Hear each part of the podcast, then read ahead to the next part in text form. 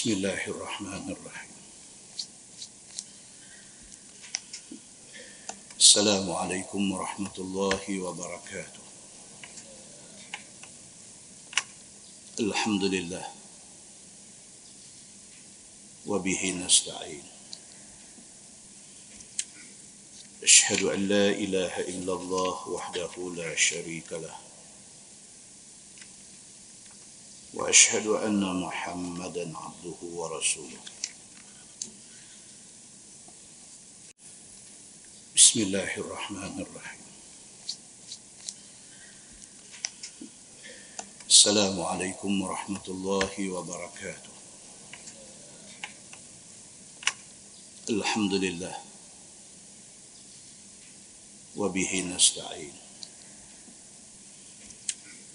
أشهد أن لا إله إلا الله وحده لا شريك له. وأشهد أن محمدا عبده ورسوله. ونصلي ونسلم على هذا النبي الكريم. سيد المرسلين. وعلى آله وصحبه أجمعين. أما بعد أيها المؤمنون اتقوا الله أوصيكم وإياي بتقوى الله فقد فاز المتقون Muslimin dan muslimat mudah-mudahan dirahmati Allah Subhanahu wa taala. Di dalam sebuah hadis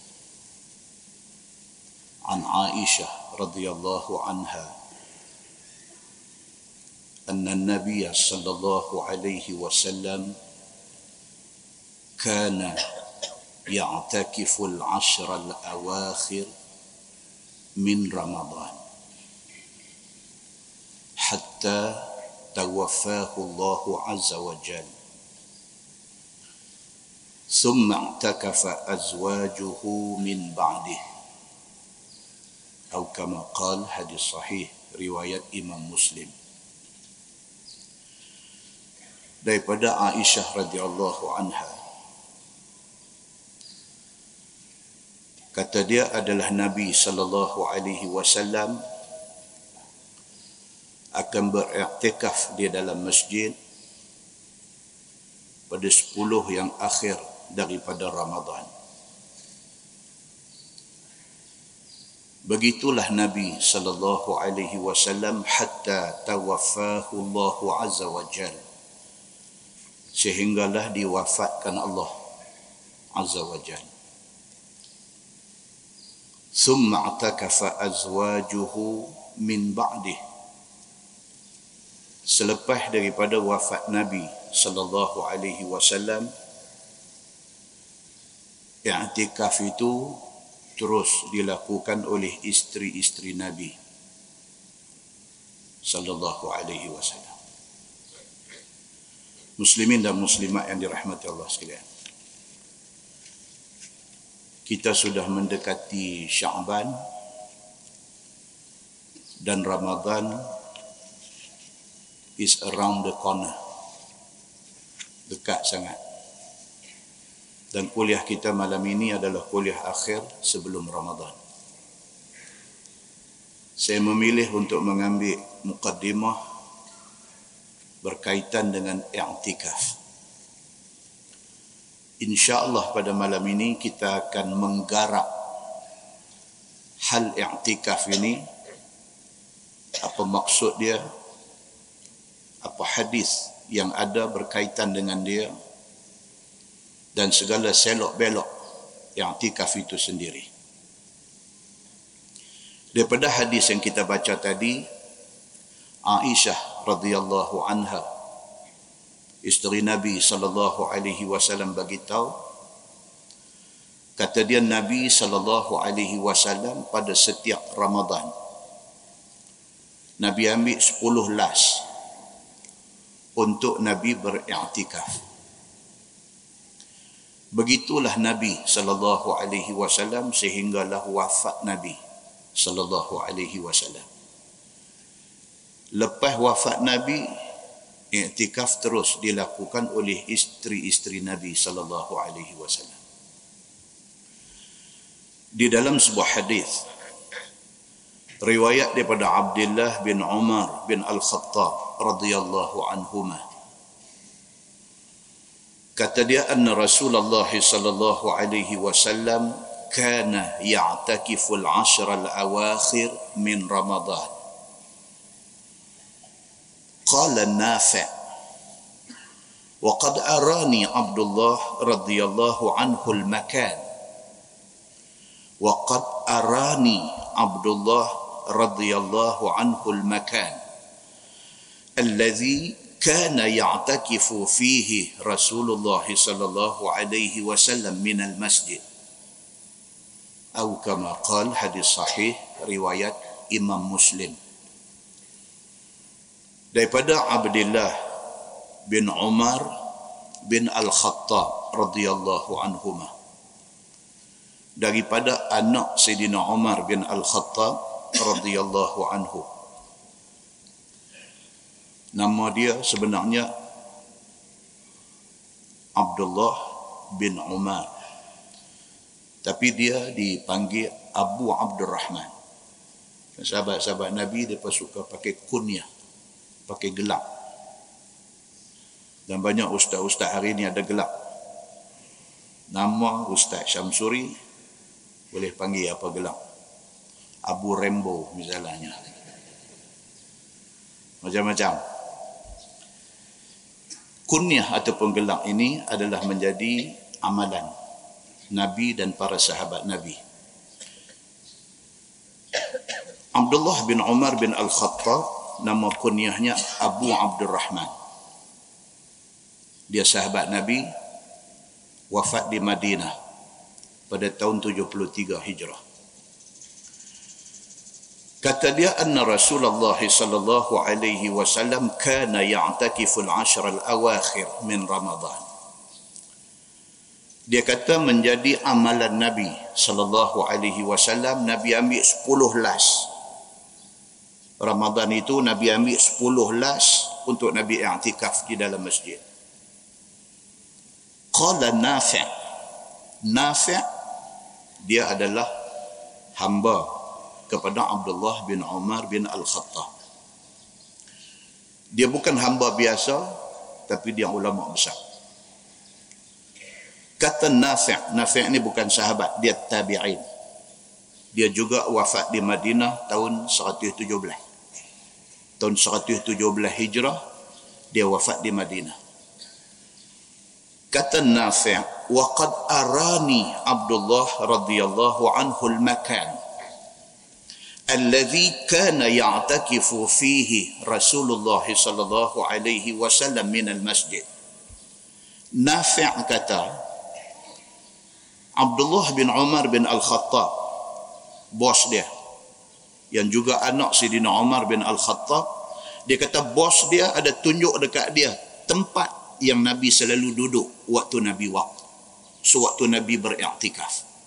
Tempat Nabi duduk-duduk sebab Nabi sallallahu alaihi wasallam dan sahabat-sahabat besar Nabi sallallahu alaihi wasallam depa biasanya depa ambil satu tempat dia tak macam kita kita tekoh duk ujung tu, tekoh duk ujung tu, tekoh duk penyuruh nu, tekoh duk menyawak balik tiang.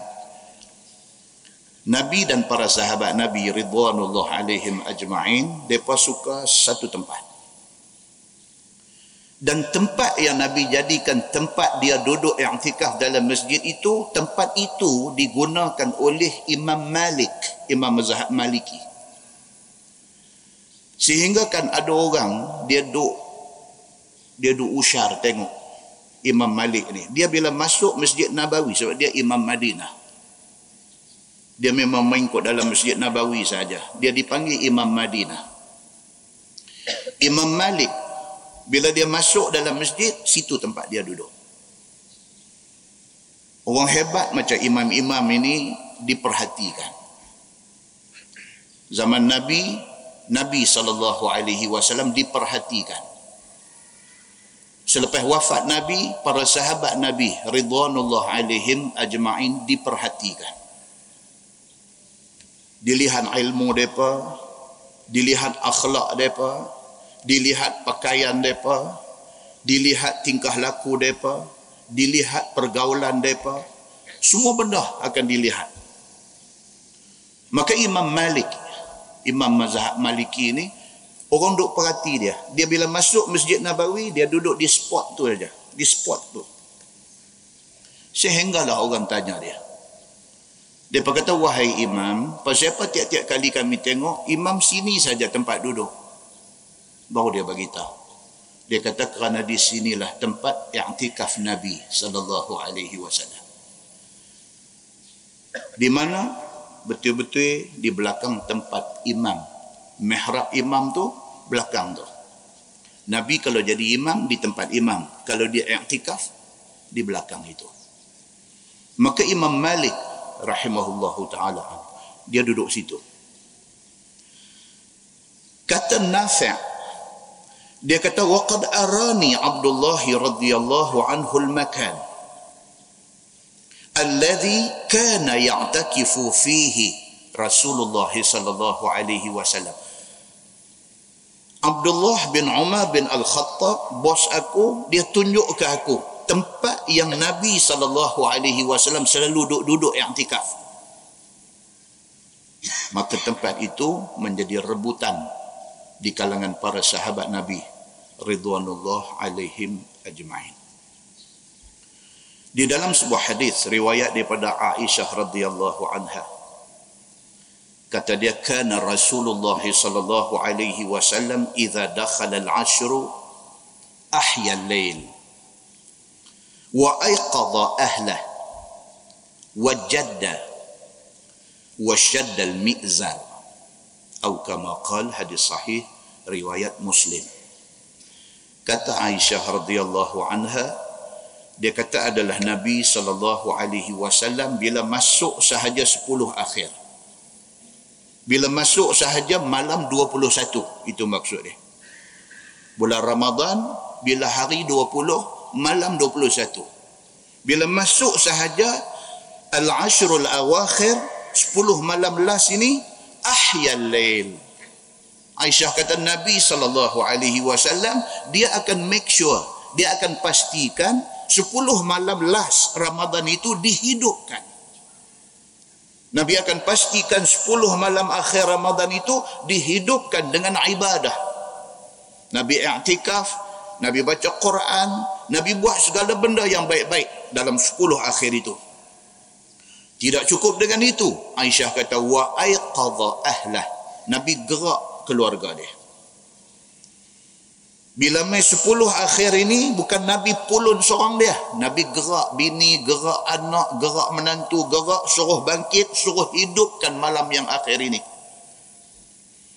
Wajadda dan Nabi pulun Kan orang Arab selalu kata man jadda wajada.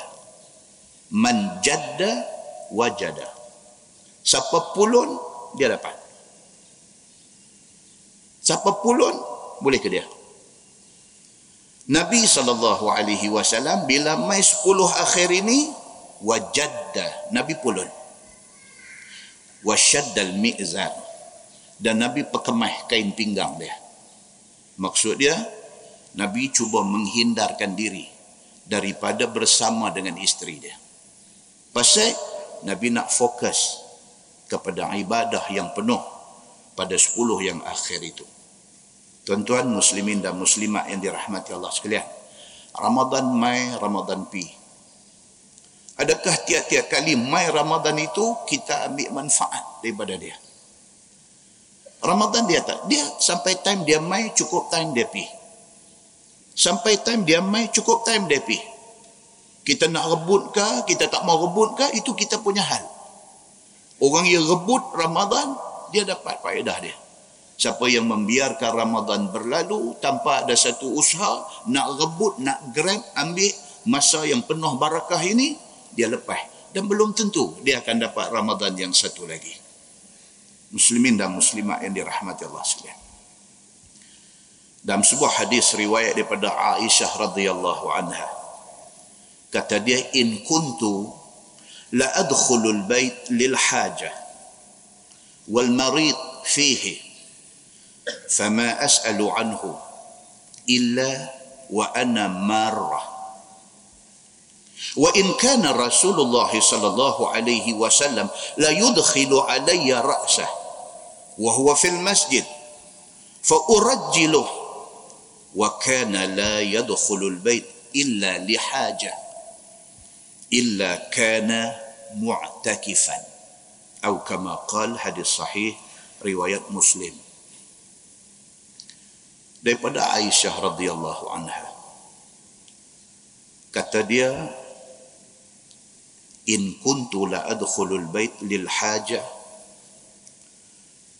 kalaulah sekiranya aku masuk dalam rumah kerana ada keperluan. Ini cerita lepas Nabi wafat. Lepas Nabi wafat isteri-isteri Nabi pula sambung i'tikaf ini.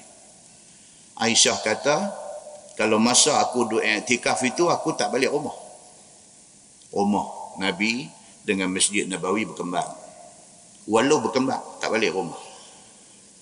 Aku akan duduk di dalam masjid tu dan aku tidak akan balik ke rumah melainkan ada keperluan sangat-sangat. Wal marid fihi pernah sekali ada orang sakit duduk dalam rumah aku. Fama as'alu anhu illa wa ana marrah. Aku duduk i'tikaf dalam masjid dalam bulan Ramadan aku balik ke rumah kerana ada hal nak buang air ke apakah aku balik ke rumah aku balik ada orang sakit dalam rumah aku. Aku tak tanya hal orang sakit ni.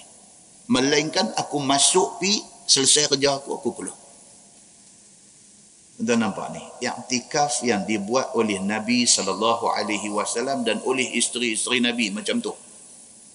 Kita malam ni umur 50 lebih dah. Kita i'tikaf macam mana?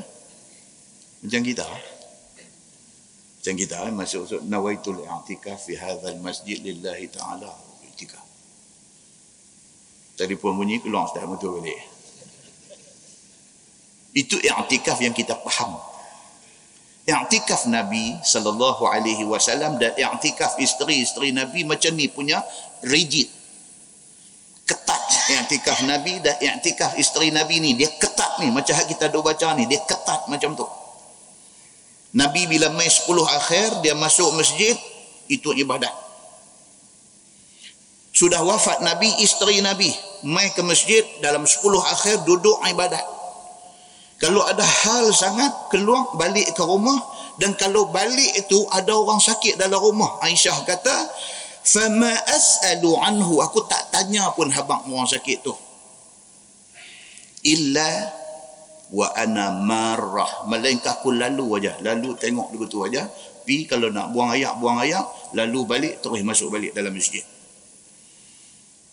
Wa in kana rasulullah sallallahu alaihi wasallam la yudkhilu alayya ra'sah. Ni Aisyah kata aku nak cerita nabi nabi sallallahu alaihi wasallam dalam waktu nabi i'tikaf dalam 10 akhir Ramadan ini Nabi hanya suruh kepala keluar daripada masjid.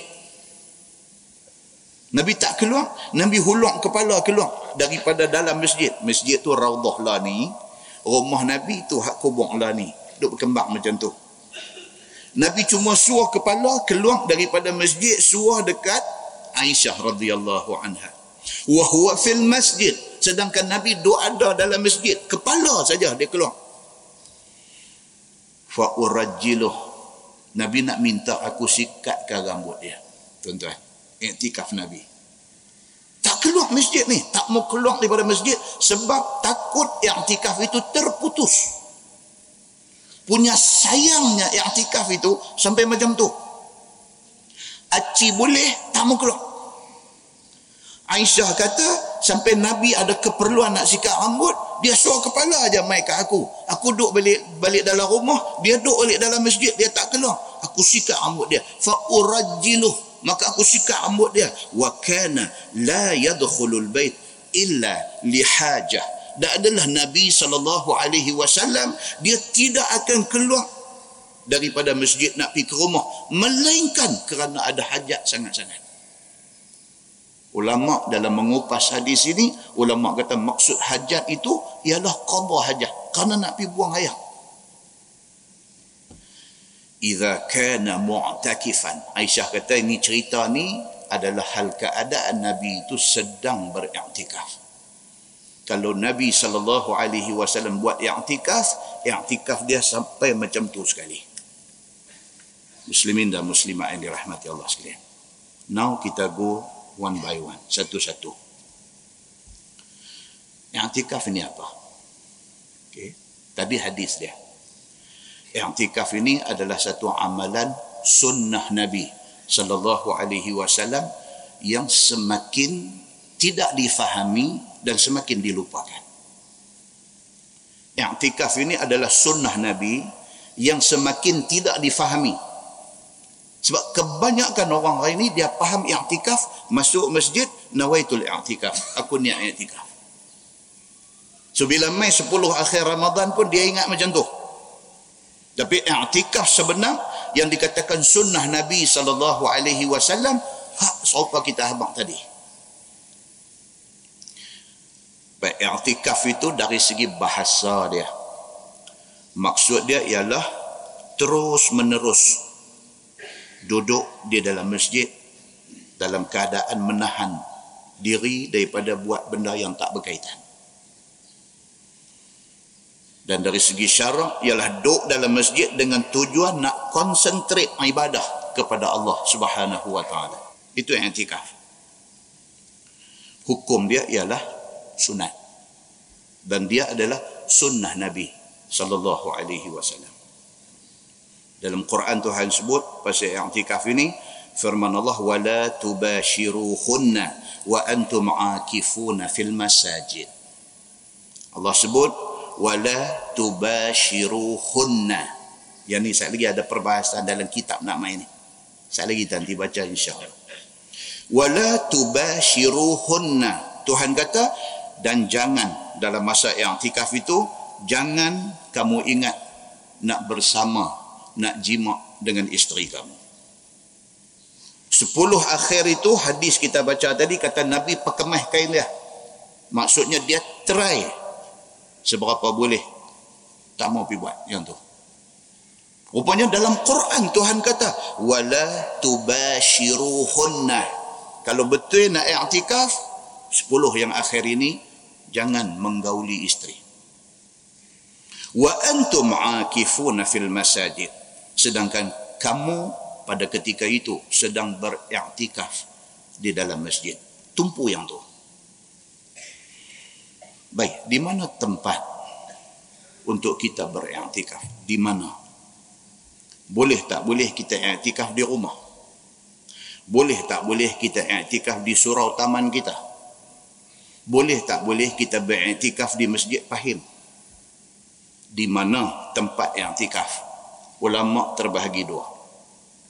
Sebahagian ulama kata iktikaf i'tikaf yang dimaksudkan di dalam nas-nas Al-Quran dan hadis Nabi sallallahu alaihi wasallam merujuk kepada tiga masjid sahaja.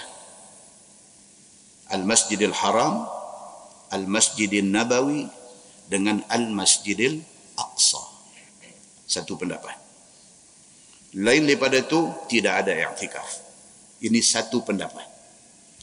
Pendapat yang kedua adalah pendapat jumhur ulama' majoriti ulama kata i'tikaf boleh dibuat di mana-mana masjid. Di mana-mana masjid. Termasuk masjid Fahim ni. Janji masuk masjid boleh i'tikaf. Itu pendapat lagi satu geng. Pendapat yang pertama tadi dia khususkan kepada tiga masjid saja pasal apa golongan yang pertama keras macam tu pasal di sana ada satu hadis daripada Huzaifah radhiyallahu anhu.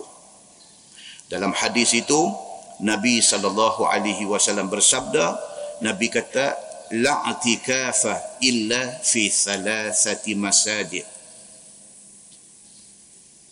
Al-Masjid Al-Haram wal Masjid Al-Aqsa wa Masjid Rasulullah sallallahu alaihi wasallam. Ada hadis. Itu pasal ada pendapat pertama. Pendapat pertama ni dia pegang kepada hadis Nabi sallallahu alaihi wasallam bersabda la i'tikaf illa fi thalatha. Tidak ada i'tikaf melainkan pada tiga tempat sahaja. Nabi kata macam tu. Al masjidil haram satu. Wal masjidil aqsa dua wa masjidi rasulillah sallallahu alaihi wasallam tiga. Dan hadis itu hadis sahih. Riwayat ibnu abi syaibah. Oleh kerana ada hadis dan hadis itu sahih maka ada satu pendapat pegang macam tu. Tapi ada sebahagian ulama yang lain dia pegang pula ayat yang kita baca tadi Tuhan kata wala tubashiruhunna wa antum akifuna fil masajid. Surah al-baqarah ayat 187 Allah kata dalam ayat tu dan janganlah kamu menggauli isteri kamu ketika kamu beriktikaf itu. Wa antum akifun sedangkan hampa semua pada masa itu sedang beriktikaf fil masajid di masjid-masjid.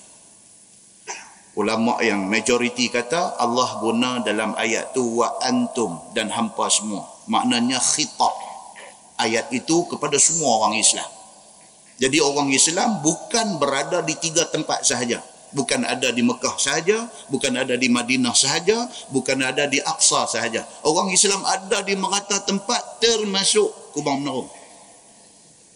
Jadi oleh kerana ayat tu kata wa antum dan hampa semua, maksudnya orang Islam ada di mana pun termasuk dalam umum ayat itu. Di mana tempat mereka duduk, ada masjid, beriktikaflah di masjid itu. Itu hujah golongan jumhur ulama' kita boleh faham benda ni? Kita kena bagi tahu kata di sana ada kepelbagaian pendapat dalam banyak hal. Muslimin dan muslimat yang dirahmati Allah sekalian. Cuma kata jumhur ulama yang afdalnya. Hadis tadi hadis Huzaifah dia kata tidak boleh i'tikaf melainkan tiga masjid bukan kata tempat lain tak boleh tetapi hadis tu nak abang kata afdalnya di tiga tempat itu okey muslimin dan muslimat yang dirahmati Allah sekalian.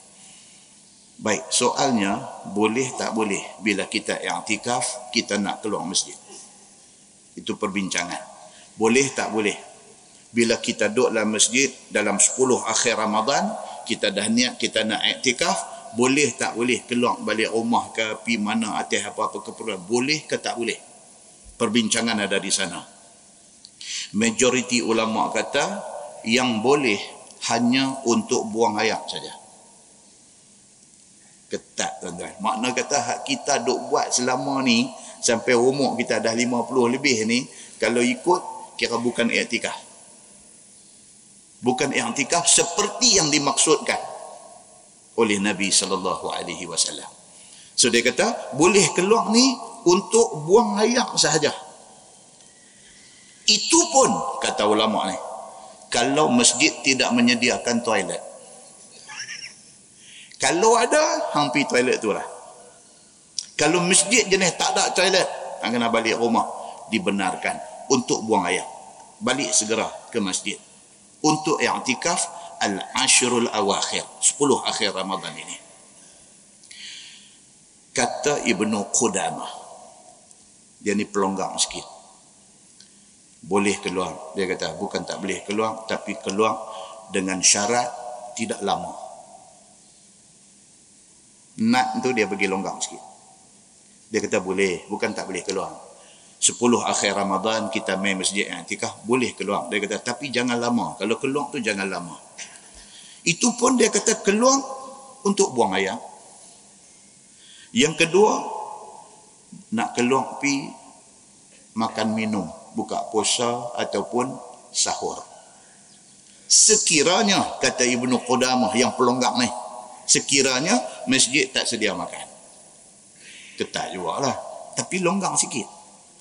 Dan dia kata boleh keluar. Jangan lama kalau sekiranya kita nak buat satu benda kotor. Contohnya nak temuntah. Susah lah ni. Keluar kerana nak temuntah. Supaya masjid tak kotor, kita keluar pergi muntah dia lah. Takat tu ayah. Dia kata ataupun dia kata kalau sekiranya kita beriktikaf di masjid yang tidak buat semayang jemaat tiba-tiba sampai waktu semayang jemaat kena keluar pergi masjid lain untuk semayang jemaat yang tu boleh longgar sikit tapi masih ketat Tuan-tuan ni yang kata i'tikaf 10 akhir ni rupanya macam ni. Kata Imam Asy-Syafi'i, Imam Malik dan Imam Abu Hanifah. Jika keluar juga tanpa keperluan seperti yang disebut di atas tadi, walaupun sebentar. Keluar pasal apa? Ada orang main di Nak balik pergi tengok tetamu main di rumah. Itu bukan dalam keperluan yang terdesak tadi kata Imam Syafi'i, Imam Malik dan Imam Abu Hanifah. Dia kata maka terbatallah i'tikaf itu. Ketat juga rupanya. Kita muhasabah balik tuan-tuan. Maknanya sampai malam ni kita tak buat lagi i'tikaf macam yang Nabi dan isteri-isteri Nabi dan para sahabat Nabi ridwanullah alaihim ajma'in buat. Baik. Bilakah waktu untuk i'tikaf? Malam ni kita bagi selesai bab etikah ni. Boleh buat tak boleh buat tu bab lain. Bilakah waktu i'tikaf? Dia kata bila-bila waktu janji doa ada bermula daripada malam 21 Ramadan sehinggalah malam raya. Dalam tempoh masa tu. Nak i'tikaf straight ambil 10 malam akhir ataupun nak ambil satu malam saja nak ikut betul-betul tapi satu saja ataupun nak ambil tiga hari saja is up to masing-masing diri. Terpulang dekat masing-masing diri. Tapi masa dia bermula daripada hari 20 Ramadan malam 21 itu start masa yang dimaksudkan sebagai i'tikaf 10 akhir. Membawa kepada penyimpan mohor besar raja-raja keluar dalam TV mengisytiharkan raya bila malam raya berakhir masa untuk beriktikaf Baik, perbincangan lagi berapa tempoh masa minimum dianggap sesuatu itu sebagai i'tikaf. Berapa lama masa dia? Hanya Imam Abu Hanifah sahaja yang bagi satu yang longgar. Imam Hanafi kata sekurang-kurangnya satu jam. Dia kata. Ah, ni boleh dengar. Jadi macam mana malam ni kita jadi mazhab Hanafi semua. macam mana? boleh kita jadi madhab Hanafi semua malam ni Imam Abu Hanifah sahaja dia kata sekurang-kurangnya satu jam dia anggap sebagai yang tikaf dalam 10 akhir bulan bulan Ramadan muslimin dan muslimat yang dirahmati Allah sekalian persoalan akhir. Adakah yang tikaf ini terhad kepada 10 akhir Ramadan sahaja? Ni macam kita main masjid malam ni kita masuk dia tulis di atas ni nawaitul i'tikaf ni ini tak dianggap ke sebagai i'tikaf? Itu persoalan dia sebab daripada tadi bagi salam mukaddimah sampailah sebelum saya cakap ni cerita i'tikaf ini hanya tertentu kepada al-ashrul awakhir 10 akhir Ramadan saja. Persoalannya boleh tak boleh i'tikaf lain daripada 10 akhir Ramadan ni? Boleh ke tak boleh? Jawab dia dia kata boleh. Dia kata walaupun i'tikaf itu tidak terletak di dalam 10 akhir bulan Ramadan. Apa alasan dia? Alasan dia di sana ada sebuah hadis daripada Umar bin Al-Khattab radhiyallahu an. Ini tuan-tuan, orang tanya, kita nak jawab, tak ada hadis jangan sembah. Sebab ini ibadah. Ibadah dia ikat kita dengan nas. Kita boleh jawab tembak angin, tembak peluru kapung, tak boleh. Dia kena jawab, kena ada nas. Kalau orang kata boleh, tak boleh Ustaz. Kalau kita nak i'tikaf tapi bukan bulan Ramadan. Bukan 10 akhir Ramadan. Macam kita duduk main masjid, kita nak duduk, kita nak niat nawaitul i'tikaf, boleh ke tak boleh? Tanya. Kalau nak jawab boleh, apa dalil dia? Kalau kata tak boleh, apa dalil dia? Maka ulama kata boleh. Pasal apa? Pasal hadis Umar bin Al-Khattab radhiyallahu anhu kata Sidina Umar kuntu nazartu fil jahiliyah an a'takifa laylatan fil masjidil haram qala nabi sallallahu alaihi wasallam fa'awfi binadhrik atau kama qal hadis sahih muttafaqun alaih cukup kuat hadis ni Sayyidina Umar bin Al-Khattab radhiyallahu anhu masa zaman dia belum Islam dia sudah bernazar. Dia kata kuntu nazartu fil jahiliyah. Zaman aku jahiliyah aku tak masuk Islam dulu aku ada bernazar. An a'takifa lailatan fil masjidil haram. Aku nak ambil satu malam nak beriktikaf dalam masjidil haram. Dia jatuh niat dalam hati dia dia bernazar dalam hati dia dia nak ambil satu malam nak duduk dalam masjidil haram tak mau keluar. Lepas tu dia masuk Islam. Nazar bayang niat ni bukan Islam saja tuan-tuan. Orang kafir pun mereka pun bayang niat juga. Tu yang duk pergi duk semelih kambing di pulau besar Melaka tu semua tu. Bukan kata orang Islam. Orang bukan Islam pun pergi pulau besar Melaka orang bukan Islam pun pergi Hindu hadapi, orang agama Buddha hadapi. Berapa kali Jabatan Agama Islam Melaka pi punggah buang, pi parlay kubung-kubung ada-ada tu, dia pi buat balik. Sampai hari ni tuan-tuan boleh pi tengok colok colok orang Buddha semayang duk cacak di atas kubung-kubung yang duk ada di pulau besar Melaka tu. Kemian ni saya kata lah. Kemian duk perasa dengan macam-macam tak pasal-pasal pi duk tambat kain kuning, kain merah apa semua. Ini apa ni? Ini semua cerita apa? Cerita nazam. Cerita bayang niat. Pada ke satu masalah, dia pasang satu niat. Kalau anak aku baik daripada penyakit ni, boleh faedah kubung pulau Melaka ni. Aku nanti pergi potong kambing ke, pergi potong ayam putih ke apa. Ini semua nazar. Nazar ini dibuat oleh Umar bin Al-Khattab sebelum dia masuk Islam. Bila dia dah masuk Islam, dia pergi habak dekat Nabi. Umar kata, kuntu nazartu fil jahiliyah. Umar kata, Ya Rasulullah, sebelum saya masuk Islam, zaman saya jahiliah, saya ada satu nazar. Saya bernazar, an a'takifa laylah fil masjidil haram. Saya nak ambil satu malam, saya nak pergi duduk dalam masjidil haram, nak beriktikaf. Qala Nabi sallallahu alaihi wasallam. Nabi kata dekat Sayyidina Umar, fa'aufi binadhrik. Nabi kata, penuhi tunaikan nazar kamu itu. Walaupun nazar dibuat sebelum dia masuk Islam. Nazar itu untuk nak mendekatkan diri dengan Allah Subhanahu wa taala, Tuhan Kaabah. Depa sebut masa tu Tuhan Kaabah. Nabi kata dekat dia, tunaikan, penuhi nazar kamu itu sedangkan benda ni berlaku di luar Ramadan. Nabi suruh kerana Nabi suruh Umar pi tunaikan nazar dia nak beriktikaf di Masjidil Haram maka beriktikaf luar Ramadan dibenarkan. Itu dalil dia. Dan dalil itu daripada hadis yang cukup kuat. Hadis muttafaqun alaih. Muslimin dan muslimat yang dirahmati Allah sekalian. Apakah adab bila kita nak beriktikaf? Apa adab kita? Yang pertama niat mau ikhlas kerana Allah. Itu nombor satu kita ambil cuti 10 akhir Ramadan mai duk etikaf masjid ni duk habang habis semua satu pejabat kata saya 10 akhir ni memang saya nak pergi etikaf saya nak pergi buat tak cantik.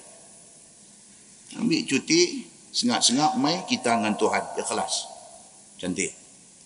Yang kedua penuhkan masa sewaktu etikaf itu dengan benda-benda yang boleh bagi kita dekat dengan Allah bagi kita dapat pahala. Apa dia? Baca Quran banyakkan sembahyang sunat. Zikir bagi banyak.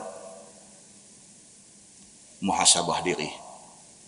Mengenangkan segala salah silap dosa kita yang tak tahu punya banyak ni. Istighfar bertaubat minta ampun kepada Allah. Itu pengisian i'tikaf. Yang ketiga jangan buang waktu secara sia-sia. Maksudnya apa? Zamanlah Mai 10 akhir Ramadan duduk, duduk tengok Facebook. Mai i'tikaf dalam masjid. Time memang cantik, 10 akhir. Duduk baca Facebook. Duduk update. Gelak seorang-seorang. Ini semua kerja merepet dan kerja karut. Kata, jangan buat macam tu. Dan yang keempat, jangan tinggalkan masjid. Kalau dah kita niat i'tikaf, sedaya upaya jangan tinggalkan masjid kecuali keadaan darurah darurat dan terdesak duduklah masjid etikah bini telefon abang ni ulang telung selah masuklah rumah ni astagfirullahaladzim astagfirullah tak balik bini telefon dia abang Ni dia patuk anak dia ni. Dia patuk. Astagfirullahaladzim. Kalau Piramli dia tak. Coba. Pasal apa? Aku tengah duduk antikah. Itu tak cerdik. Itu dia panggil keadaan berurah. Keadaan itu sangat terdesak. Emergency, you kena balik. Muslimin dan muslimat yang dirahmati Allah sekalian. Di sana ada satu hadis da'if. Yang ini habang juga. Di sana ada satu hadis da'if tentang i'tikaf ini.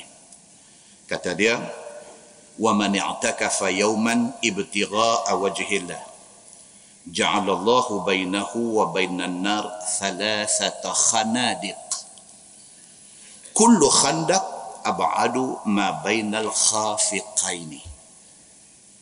Maksud dia Nabi sallallahu alaihi wasallam bersabda. Hadis dhaif ni maksud dia apa tuan-tuan? Hadis tak ke? Hadis. Habis itu pasal apa dia dipanggil sebagai hadis da'if pasal apa? Pasal ada salah seorang daripada rawi yang meriwayatkan hadis ni nama dia Bishr bin Salam Al-Bajali. Dia ni known as diketahui umum sebagai satu orang yang ada masalah dari segi ingatan. Ada sikit raplah. Dia rawi hadis. Eh, rawi hadis tuan-tuan. Kalau kata raplah bukan macam kita raplah. Jangan duk salah faham kita ni raplah jingga rawi hadis ni kalau kata raplah ni raplah mereka ni baik pada ustaz yang ada hari ni. Pun macam tu kerana dia ni diketahui orang sebagai satu orang yang tak syak ingatan dia tak syak. Hadis turun darjat. Turun darjat. Daripada sahih turun hasan hasan turun daif kerana masalah pada rawi pada orang yang meriwayatkan hadis ini. So hadis ni jadi daif pasal syekh ni syekh yang kata Bishr bin Salam al-Bajali. Dia tersenarai sebagai salah seorang yang meriwayatkan hadis ni. Kerana ada dia ni. Downgrade hadis tu. Tapi hadis kadang-kadang hadis. Tidak boleh buat hujah. Tapi dia adalah hadis yang lemah. Apa kata hadis tu? Dia kata Nabi sallallahu alaihi wasallam bersabda, Nabi kata wa man ya'taka fa yawman ibtigha wajhillah. Nabi kata barang siapa yang beriktikaf pada satu hari kerana nak cari keredaan Allah. Ja'alallahu bainahu wa bainan nar thalathata khanadiq. Allah akan jauhkan dia dengan api neraka sejauh tiga buah parit. Khanadiq. Tentu pernah dengar perang khandak. Khandak itu maksud dia apa? Parit khanadiq maksud dia parit-parit. Jamak plural. Nabi kata ja'alallahu bainahu wa bainan nar thalathata khanadiq. Allah dengan kerana dia i'tikaf satu hari saja Allah menjauhkan dia daripada api neraka sejauh tiga parit.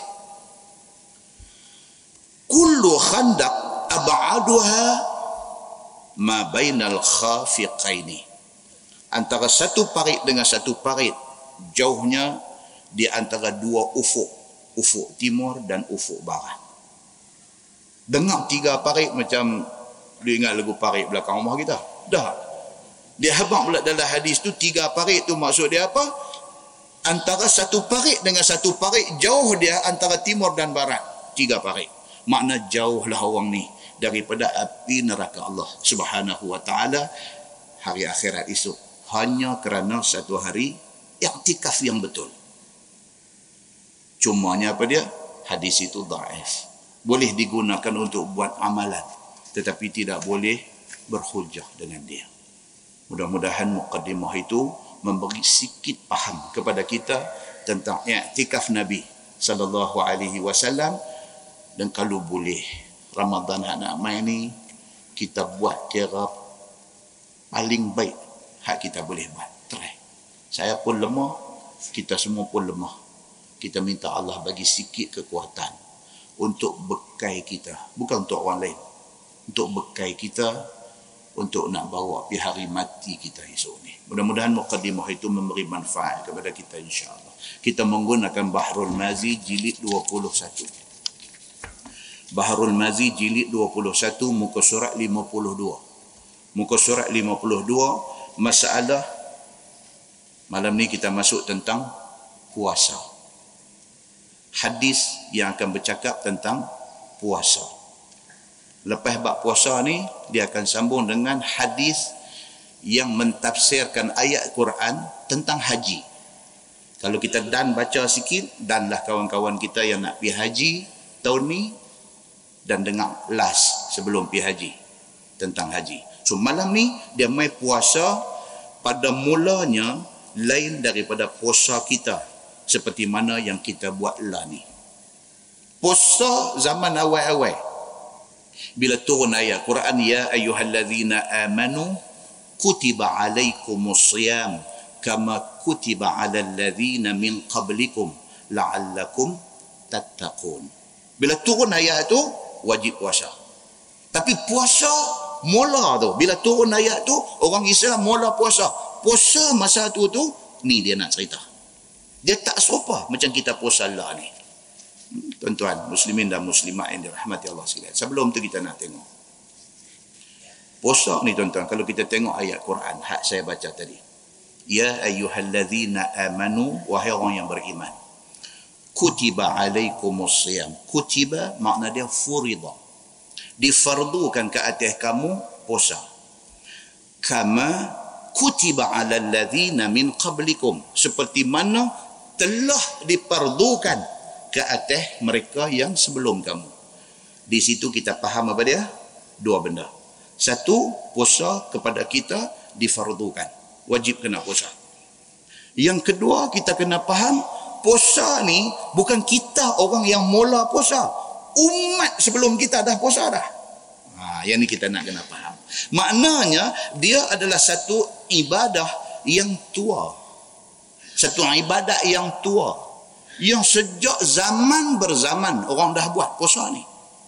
Baik. Alladzina min qablikum. Orang yang sebelum kamu tu siapa? Ulama tafsir kata satu pendapat kata nasrani. Orang nasrani depa dah start puasa nasrani ni siapa tuan-tuan? Umat nabi Isa alaihi salam. Satu pendapat kata bukan nasrani sahaja ahlul kitab. Pendapat kedua.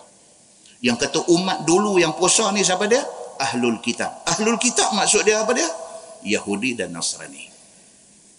Bukan Nasrani sahaja bahkan Yahudi dan Nasrani. Semua ni ahlul kitab dulu.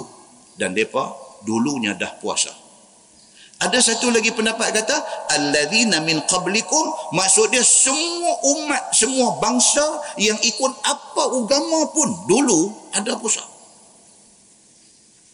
Tiga pendapat ada di situ. Dan hari ini, ha, kita bawa mai hari ini.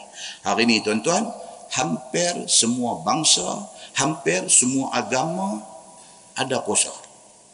Dan biasa berkawan dengan kawan tuan-tuan yang India, yang beragama Hindu. Kita kata dia, jom pergi makan. Oh sorry bos, ini hari puasa. Eh kita tak puasa. Puasa apa? Tanya dia. Tara, Taipusa mau angkat kavadi. Taipusa mau angkat kavadi. Oh, nak pergi ambil kavadi kena puasa kah? Oh, mesti. Itu mesti mau puasa. Dia kata. Puasa juga dia pun. Tapi tengok. Duk iruk milu ais okey aja. Ini apa ni? Tak ada. Ini hari puasa juga. Lain tak boleh. Ini saja boleh. Oh, puasa. Kita kata ada. Puasa. Ini apa? Tak ada. Ini okey kita itu lain itu makan semua ini minum okey juga oh, macam ni punya puasa setahun pun tak apa kita kata tapi soalnya apa dia depa puasa ke tak bagi depa itu puasa maknanya puasa itu ada di kalangan depa okey baik kita tengok di Malaysia Cina ada puasa ada Cina ada ada tuan-tuan berkawan dengan Cina tuan-tuan boleh tahu ada hari dia puasa tapi ayam jalan Cuma puasa cara dia. Dia puasa. Tapi puasa mengikut faham dan mengikut agama dia. Tapi soalnya, puasa itu ada. Kesamaan di antara puasa-puasa daripada mereka ni semua ni apa dia? Dia puasa tak makan benda menyau. Sup sayur okey. Tapi telur jangan buh. Ayam jangan buh. Dia kata. Sup sayur jalan. sup sayur jalan bukan kata setahun. Berapa tahun pun boleh puasa. Tak, tapi bagi dia itu puasa. Dia tahan diri. Kan puasa ni apa dia tuan-tuan? Tahan diri daripada makan, minum dan melakukan perkara-perkara yang membatalkan puasa. Bagi kita, bagi dia, puasa itu apa dia? Puasa itu menahan diri daripada makan benda bernyawa. Hal lain, hal lain okey. Dia kata, tapi itu puasa bagi dia. Puasa mengikut definisi dia. Nampak tak? Ini yang dia nak bagi tahu maksud ayat alladzina min qablikum. Puasa umat sebelum kamu dibawa sampai ke zaman hari ini. Muslimin dan muslimat yang dirahmati Allah sekalian. Pergi tengok lagi jauh. Tadi tengok masyarakat Malaysia. Jenis ini puasa yang yuk. Kan? Pergi jauh sikit lagi orang Parsi. Orang Parsi juga ada puasa. Amalan puasa mereka dalam setahun tujuh hari. Ada juga puasa mereka dalam setahun tujuh hari. Tak boleh makan, tak bu tapi boleh minum. Sayur pun tak boleh makan, apa pun tak boleh makan. Memang tak makan, tapi minum dua jalan. Itu puasa orang Parsi. Mesir purba, dia kata. Orang Mesir zaman duk sembah berhala dulu ni. Puasa ada dalam kalangan mereka. Bagi orang yang niat nak pi khidmat ke rumah ibadat mereka. Bila dia ada pasang niat dia nak jadi khadam jaga rumah berhala dia selama seminggu misalnya. Sebelum dia pi start duty dia nak jaga rumah ibadat dia tu dia kena puasa dua hari. Ini puasa di kalangan Mesir tua dia kata tu Mesir purba dulu macam tu dan di kalangan Mesir purba juga, mereka puasa apabila mereka ditimpa musibah. Mereka kena banjir besar, mereka puasa lepas pada itu. Sebagai tanda, minta sorry dengan Tuhan. Mereka percaya kata banjir ni Tuhan hantar mai sebagai satu punishment. Sebagai satu hukum atas kesalahan mereka. So mereka puasa sebagai nak minta sorry dekat Tuhan. Supaya next time tak mau dah banjir-banjir ni semua. Pokok pangkalnya apa dia? Ada tak ada puasa dalam kepercayaan mereka? Ada puasa dalam kepercayaan mereka. Maksudnya, hak Allah sebut dalam Quran itu tidak salah. Memang Allah tahu bahawa manusia ini ada mengamalkan amalan ini, amalan puasa ini. Greek, bukan Greek Perak. Greek dengan Rom dulu. Orang-orang Greek dan orang-orang Rom dulu, mereka puasa 10 hari sebelum turun perang. Kalau ada peperangan, mereka nak kena turun pergi berperang dengan pasukan mana, dengan negeri mana, dengan apa.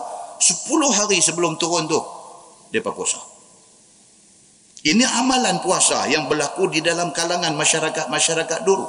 Bahkan di kalangan orang Rom, mereka percaya, siapa puasa, ayah liak orang puasa tu, dia kata kalau ludah kena king cobra, mati. Kepercayaan. Yang ni yang dikatakan belief. Mereka punya belief. Mereka punya kepercayaan. Dia percaya kata kalau dia buat puasa yang disuruh oleh agama dia ni, ayat liang orang yang puasa ni, ayat liang tu jadi something. Kalau ludah ulang, ulang mati. Bukan ludah ke atas ulang yang dah mati tak? Ludah kepada ulang-ulang tu mati. Muslimin dan muslimat yang dirahmati Allah sekalian. Orang Yahudi. Saya cek dalam kitab ni cerita pasal depa ni punya puasa ni. Orang Yahudi sampai hari ni Ashura depa puasa. Ashura. Kan kita baca hadis Nabi sallallahu alaihi wasallam hijrah Mekah pergi Madinah. Bila Nabi sampai di Madinah hari Ashura tengok orang Yahudi. Di Madinah Yahudi ramai. Kan Nabi sampai bila hijrah ke Madinah Nabi kena buat perjanjian dengan orang Yahudi. Pasal depa ramai dok ada di Madinah ni. Nabi pergi tengok mereka 10 Muharram hari Ashura mereka puasa. Nabi kata apa kat mereka? Nabi kata hampa puasa pasal apa? Mereka kata kami puasa kerana meraihkan berjayanya Nabi Musa lepas daripada kena ligan dengan Fir'aun. Kami merayakan hari Nabi Musa selamat daripada Fir'aun ni. Maka kami puasa. Nabi Muhammad kata apa? kalau lagu tu kami lebih berhak berpuasa kerana Musa itu nabi di dalam agama kami. Sampai hari ini Yahudi puasa pada hari Ashura. Dan Yahudi puasa tidak makan, tidak minum dan tidak bersama isteri. Mereka mirip. Mereka mirip. Pasal apa mereka mirip? Pasal mereka asalnya ikut Taurat. Dan Taurat itu kitab samawi. Kitab langit. Allah buat turun main. Sampai hari ini, yang geng ortodok mereka ni, kalau tuan-tuan ada rezeki, boleh pi ziarah ke Baitul Maqdis, boleh pi ke morning wall mereka tu tempat dia duduk teriak di dinding tu ni hak ketayak kuih pau kecil atas ni oh geng ni puasa tak lepas eh? geng ni puasa tak lepas pasal mereka religious mereka sangat beragama dengan agama mereka Ashura hari mereka puasa dan mereka puasa tidak makan tidak minum dan tidak bersama dengan isteri Nasrani tadi Yahudi Nasrani pun sama ada cara puasa masing-masing cuma Nasrani ini ada yang ortodok ada yang Katolik, ada yang Protestan. Tiga-tiga mazhab besar mereka ni, tiga-tiga ada puasa mereka. Cuma berbeza. Antara satu dengan satu berbeza. Ada yang puasa dia start tengah malam. Buka tengah hari. Dia macam tu. Dia puasa dia start ke 12, dia start puasa. Buka puasa tengah hari esok. Bagi kita kata dulu ni cantik lah. Janganlah tak cantik. Kita punya yang cantik kan. Mereka ni macam tu dan ketentuan ketentuan puasa apa dan tempoh masa puasa tu siapa yang tentukan rahib depa yang tentukan. Itu sebab Islam tidak memberi kuasa mutlak kepada orang-orang besar agama Islam. Kalau jadi mufti sekalipun tidak boleh fatwa mengikut nafsu.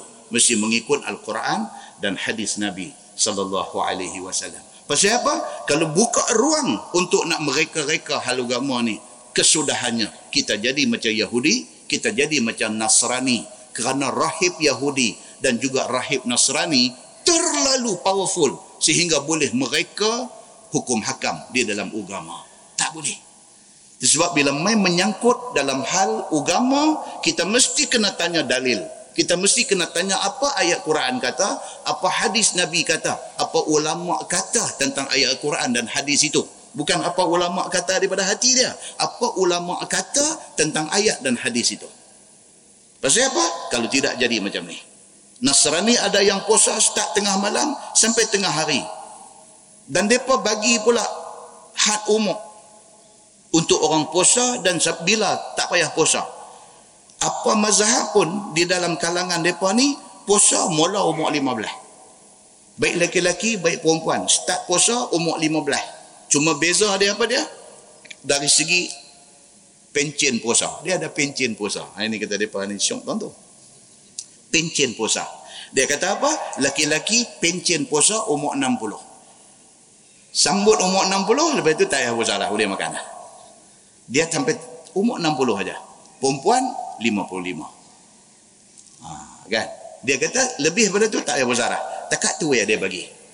Bila dia duk main habak macam ni, macam dia duk approach budak-budak kita lah ni. Bila budak-budak kita main attend kuliah pengajian hak kita ni, duk habak dosa, duk habak masuk neraka, duk habak Tuhan marah, Tuhan murka kan. Dia pun main tepuk belakang budak ni. Tuhan bukan macam tu, dia kata. Tuhan sebenarnya pengasih dan penyayang. Dia duk main masuk macam tu. Budak ni pun duk dengar kelipau-kelipau mata. Hang duk pergi mengaji, Ustaz hang duk kata apa?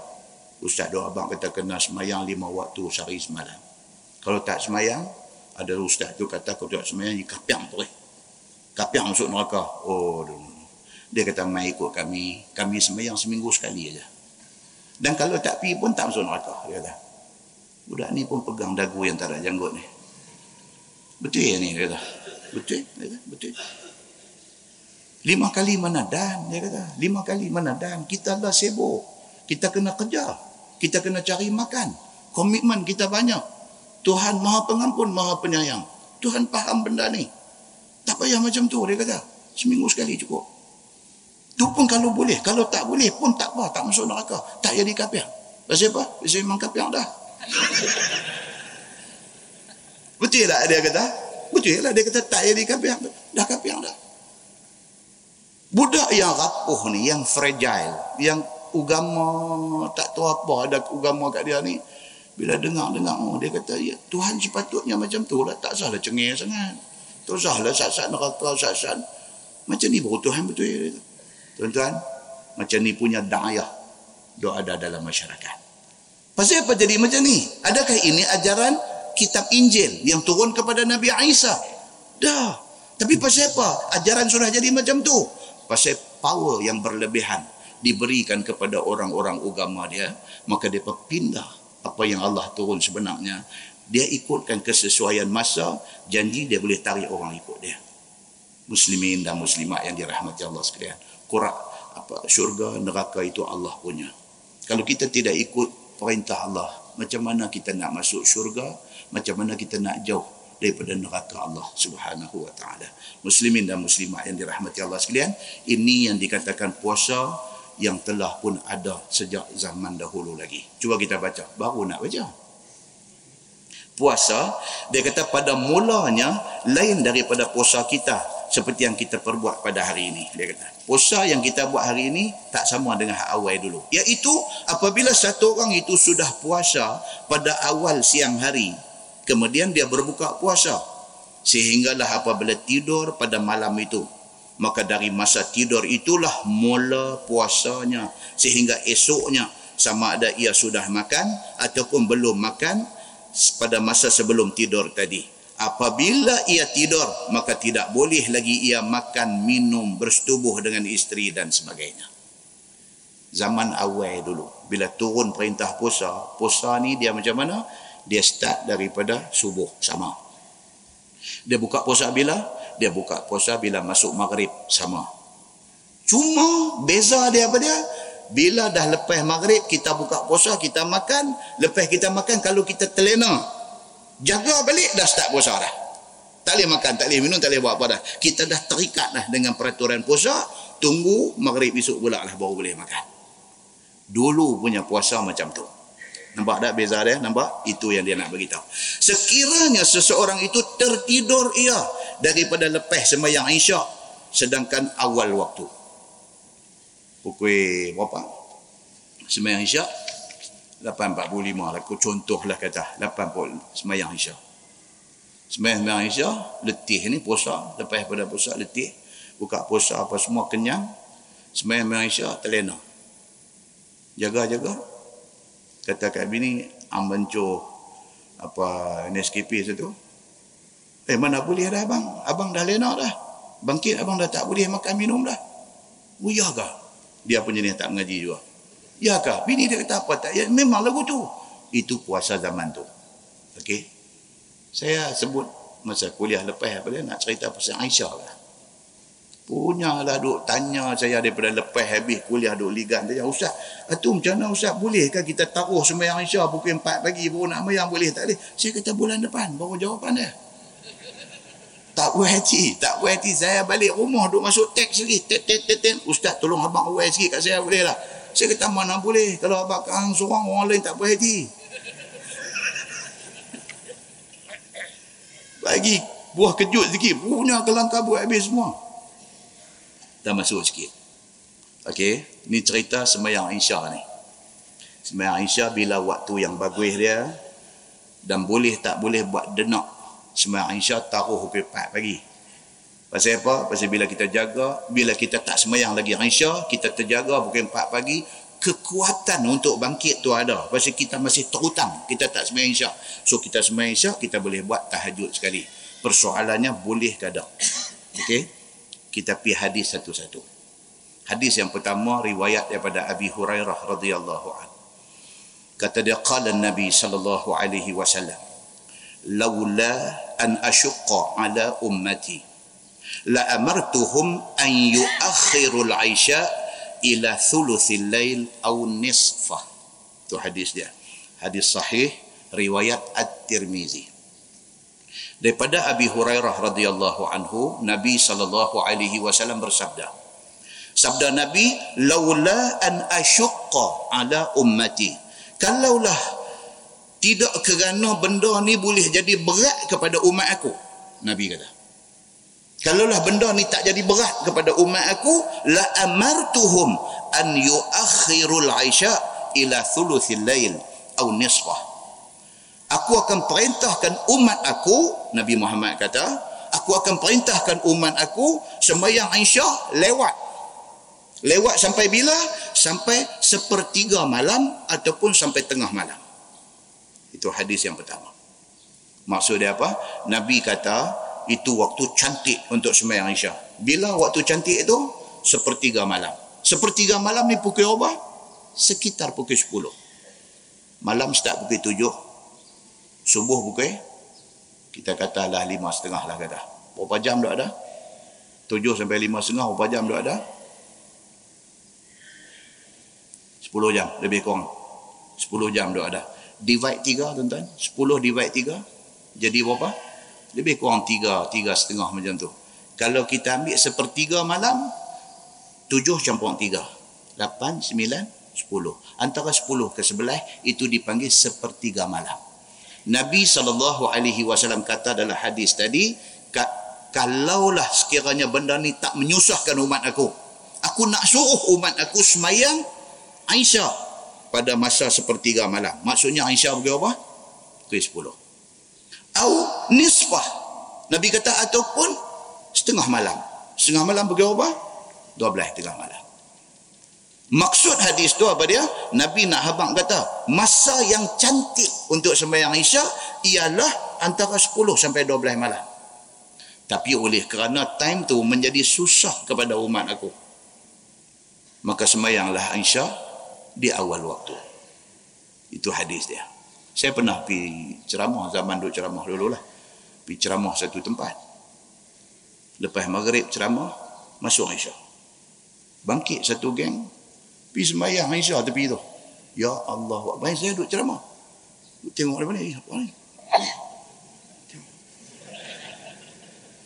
Satu geng. Dengar kamat kuat-kuat pada tu. Allahu Akbar, Allahu Akbar. Kita duduk ceramah. Berdosa ke aku ni? Betul ke mereka ni? Ha, jadi macam tu. Okey? Itu satu insiden saya pernah kena sekali dah dalam seumur umur hidup sekali. Saya pergi satu tempat kena benda ni. Kan? Pasal apa jadi macam ni tuan-tuan? Kerana salah mengambil betul. Ataupun kerana salah memahami benda ni. Okey? Baik. Rupanya ada satu hadis Nabi SAW kata, waktu Aisyah kalau ikut aku, aku suka bila sepertiga malam ataupun sebelum tengah malam. Maksudnya, antara 10 malam sehingga 12 tengah malam. Nabi kata aku suka sembahyang Isya time tu. Tapi Nabi kata itu kalau tak menyusahkan umat aku. Itu hadis satu. Hadis yang kedua. An Aisyah radhiyallahu anha. A'tama Nabi sallallahu alaihi wasallam zata lailah. Hatta zahaba 'ammatul lail. Wa hatta nama ahlul masjid. Summa kharaja فصلى وقال النبي صلى الله عليه وسلم إنه لوقتها لولا أن أشق على أمتي أو كما قال hadis sahih riwayat An-Nasai daripada Aisyah dia kata pada satu malam Nabi melewatkan sembahyang Aisyahnya Aisyah kata sekali itu sekali itu Nabi saja Nabi saja saja sembahyang Aisyah bagi lewat. Hatta zahaba ammatul lail. Sehingga kan dah malam dah dah lewat malam dah. Baru Nabi nak buat sembahyang Aisyah. Hatta nama ahlul masjid. Aisyah kata sampai geng masjid lena dah. Geng masjid ni duduk tunggu Nabi apa tak mayang ni point apa ni tak mayang ni. Lu tengok. Jam tak ada lah masa tu. Tengok bulu rumah. Ya. Apa tak mayang ni? Apa tak mayang ni? Tak larat dua tunggu. Lena. Ahlul masjid. Dia panggil. Ahli masjid. Geng masjid. Lena habis geng ni. Summa kharaja. Baru Nabi keluar daripada rumah dia main masjid. Fasallah. Nabi SAW nak semayang Aisyah. Waqala Nabi sallallahu alaihi wasallam adalah hardcore ada lagi geng hadut tunggu ni tak lena tak apa tunggu sampai Nabi keluar nak sembahyang. Hardcore ni di mana pada tuan? Kan saya biasa duk pi mengajar di masjid-masjid kadang-kadang masjid belah Tanjung dia kena breach apa? Accident ke apa kan? Jam. Seberang jaya dah kena dah. Sana lepas maghrib. Kita pun hello pergi dekat pengusi masjid. Kata jambatan jam. Saya duduk ada seberang jaya lagi. Saya semayang dulu. Kata takut saya lagi. Duduk semayang depan steering pula. Saya semayang dulu. Okey, okey, okey. Tak apa Ustaz. Kita pun singgah pergi mana-mana seberang jaya. Allahu Akbar. Semayang maghrib. Lepas maghrib pun tengok tak bergerak lagi. Duduk jam lagi. Pengusi masjid dia. Ustaz, ada mana? Seberang jaya lagi. Uh, macam mana Ustaz? Ustaz. Kita kata cancel lah. Eh, jangan cancel Ustaz. Saya kata tak cancel, saya tak tahu nak sampai pukul apa. Saya kalau katalah jam ni apa semua clear, saya sampai pukul 9, pukul 9 setengah, pukul 10 macam mana. Uh, kita buat juga Ustaz. Hanya lagi tinggal yang seorang kot. Kata.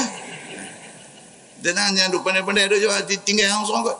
Dia kata, dah ni saya nak kena umum dekat mereka ni, mereka duduk tunggu. Uh, saya kata, tengoklah macam mana saya nak janji pun tak tahu cerita jambatan macam mana. Kita bukan jenis kaki tuang kuliah ya. Kita memang pi insya-Allah tak ada arai, tak ada benda besar, masalah besar kita akan pi. Dia tak apa ustaz, saya beritahu kat dia kata tunggu. Kata ustaz akan mai, lambat cepat ustaz akan mai. Ha tu sebelum tu bismillah dulu kata. Dia pun bagi pengumuman.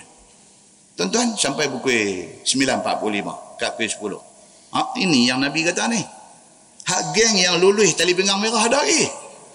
Tapi hak tali pinggang putih boleh lah kan. Tali pinggang putih masuk Aisyah bang ya dah mayang ha dia tak apa selamat. Ha ampun nak tunggu dia kata gua belah. Tapi ada ni hardcore. Hardcore dok ada, duk tunggu. Kita oh Ustaz mai sampai masuk adalah dalam dua sah jalan juga. Zaman Nabi dulu ada macam ni.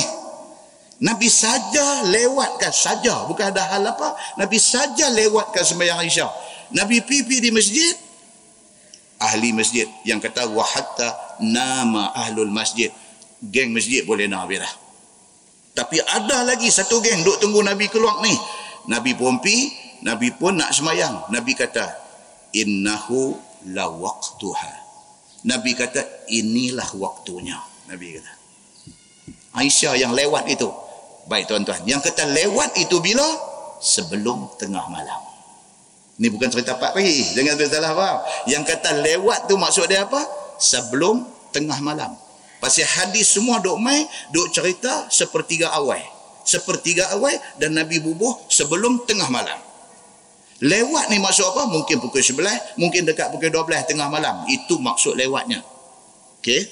So, Nabi SAW sebelum semayang, Nabi kata, Innahu la waqtuha. Inilah waktunya. Aisyah cantik time macam ni. Nabi kata, laula an asyqa ala ummati. Itu pun Nabi kata kalau tak jadi susah kepada umat aku. Muslimin dan muslimat yang dirahmati Allah sekalian, setakat tu kita faham apa dia? Sembahyang Aisyah boleh dilewatkan, tetapi jangan sampai melewati tengah malam. Setakat tu kita faham. Baik. Satu hadis lagi. Hadis ni nampak dia nak bercanggah dengan dua hadis kita baca tadi riwayat daripada Abdullah bin Mas'ud radhiyallahu anhu. Kata dia sa'altu Rasulullah sallallahu alaihi wasallam. Qultu ya Rasulullah ayyul amal afdal? Qal as-salatu ala miqatiha. Qultu summa ay? Qal summa birrul walidain. Qultu summa ay? Qala al-jihad fi sabilillah fasakattu an Rasulillah sallallahu alaihi wasallam walau istazdadtuhu lazadani atau kama qal hadis sahih riwayat al-Bukhari Nabi sallallahu alaihi wasallam ditanya oleh Abdullah bin Mas'ud apakah amalan yang paling baik? Ibnu Mas'ud tanya Nabi banyak-banyak amalan ni hak paling baiknya apa? Nabi kata as-salatu ala miqatiha sembahyang awal waktu. Dua hadis yang kita baca tadi, Nabi kata sembahyang Aisyah ni elok bila sepertiga malam. Maksud dia pukul apa? Pukul 10 sampai tengah malam. Ni pula Ibnu Mas'ud tanya Nabi, apakah amal baik? Nabi kata amalan baik ialah sembahyang awal waktu. Ni kok mana pula? Nampak macam ada ta'arud dalam bahasa Arab. Maksudnya contradicts ada macam satu percanggahan di antara dua hadis. Satu hadis kata Aisyah elok lewatkan Nabi suka. Cuma Nabi kata ini menyusahkan umat dia. Tapi Nabi suka. Tapi di waktu lain orang tanya, Nabi kata semayang yang bagus ialah awal waktu. Nampak macam bercanggah. Ibnu Mas'ud tanya lagi, Nabi kata birrul walidain, buat baik kepada mak pak, itu amal baik.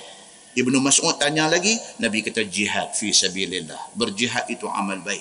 Ibnu Mas'ud kata aku berhenti tang tu. Pasal apa? Ibnu Mas'ud kata kalau aku tanya lagi, mau Nabi nak tambah lagi amal baik, aku takut aku tak terbuat kalau aku tanya banyak-banyak. Padan dengan tiga benda ni aku try buat hat tiga benda ni dulu. Itu hadis dia. Bila mai nas yang nampak bercanggah macam ni persoalan timbul. Betul-betul semayang Aisyah bagus ni waktu bila? Ha, dia mai persoalan tu betul-betul semayang Aisyah ni bagusnya pada waktu bila kata Imam Ash-Syafi'i ha, kita mazhab Syafi'i kata Imam Ash-Syafi'i semayang Aisyah tetap baik dikerjakan di awal waktu Imam Syafi'i kata. Dan juga Imam Malik. Dua-dua imam ni, Imam Syafi'i dengan Imam Malik kata sembahyang Isya elok dikerjakan di awal waktu. Kata Imam Hambali, Ahmad bin Hambal, dia kata apa? Sembahyang Isya elok buat pukul 10 ke pukul 12. Sekiranya tidak menyusahkan jemaah yang nak semayang. Itu kata Ahmad bin Hanbal. Itu perbezaan dia. Imam Syafi'i bagi detail tentang waktu semayang Isya. Ha, yang ni dengar dia lah. Imam Syafi'i bagi detail. Dia kata tentang semayang Isya ni, waktu yang paling afdal. Awal waktu. Masuk waktu Isya, dia kata, semayang. Kecuali kalau sekiranya ada majlis ilmu, dilewatkan.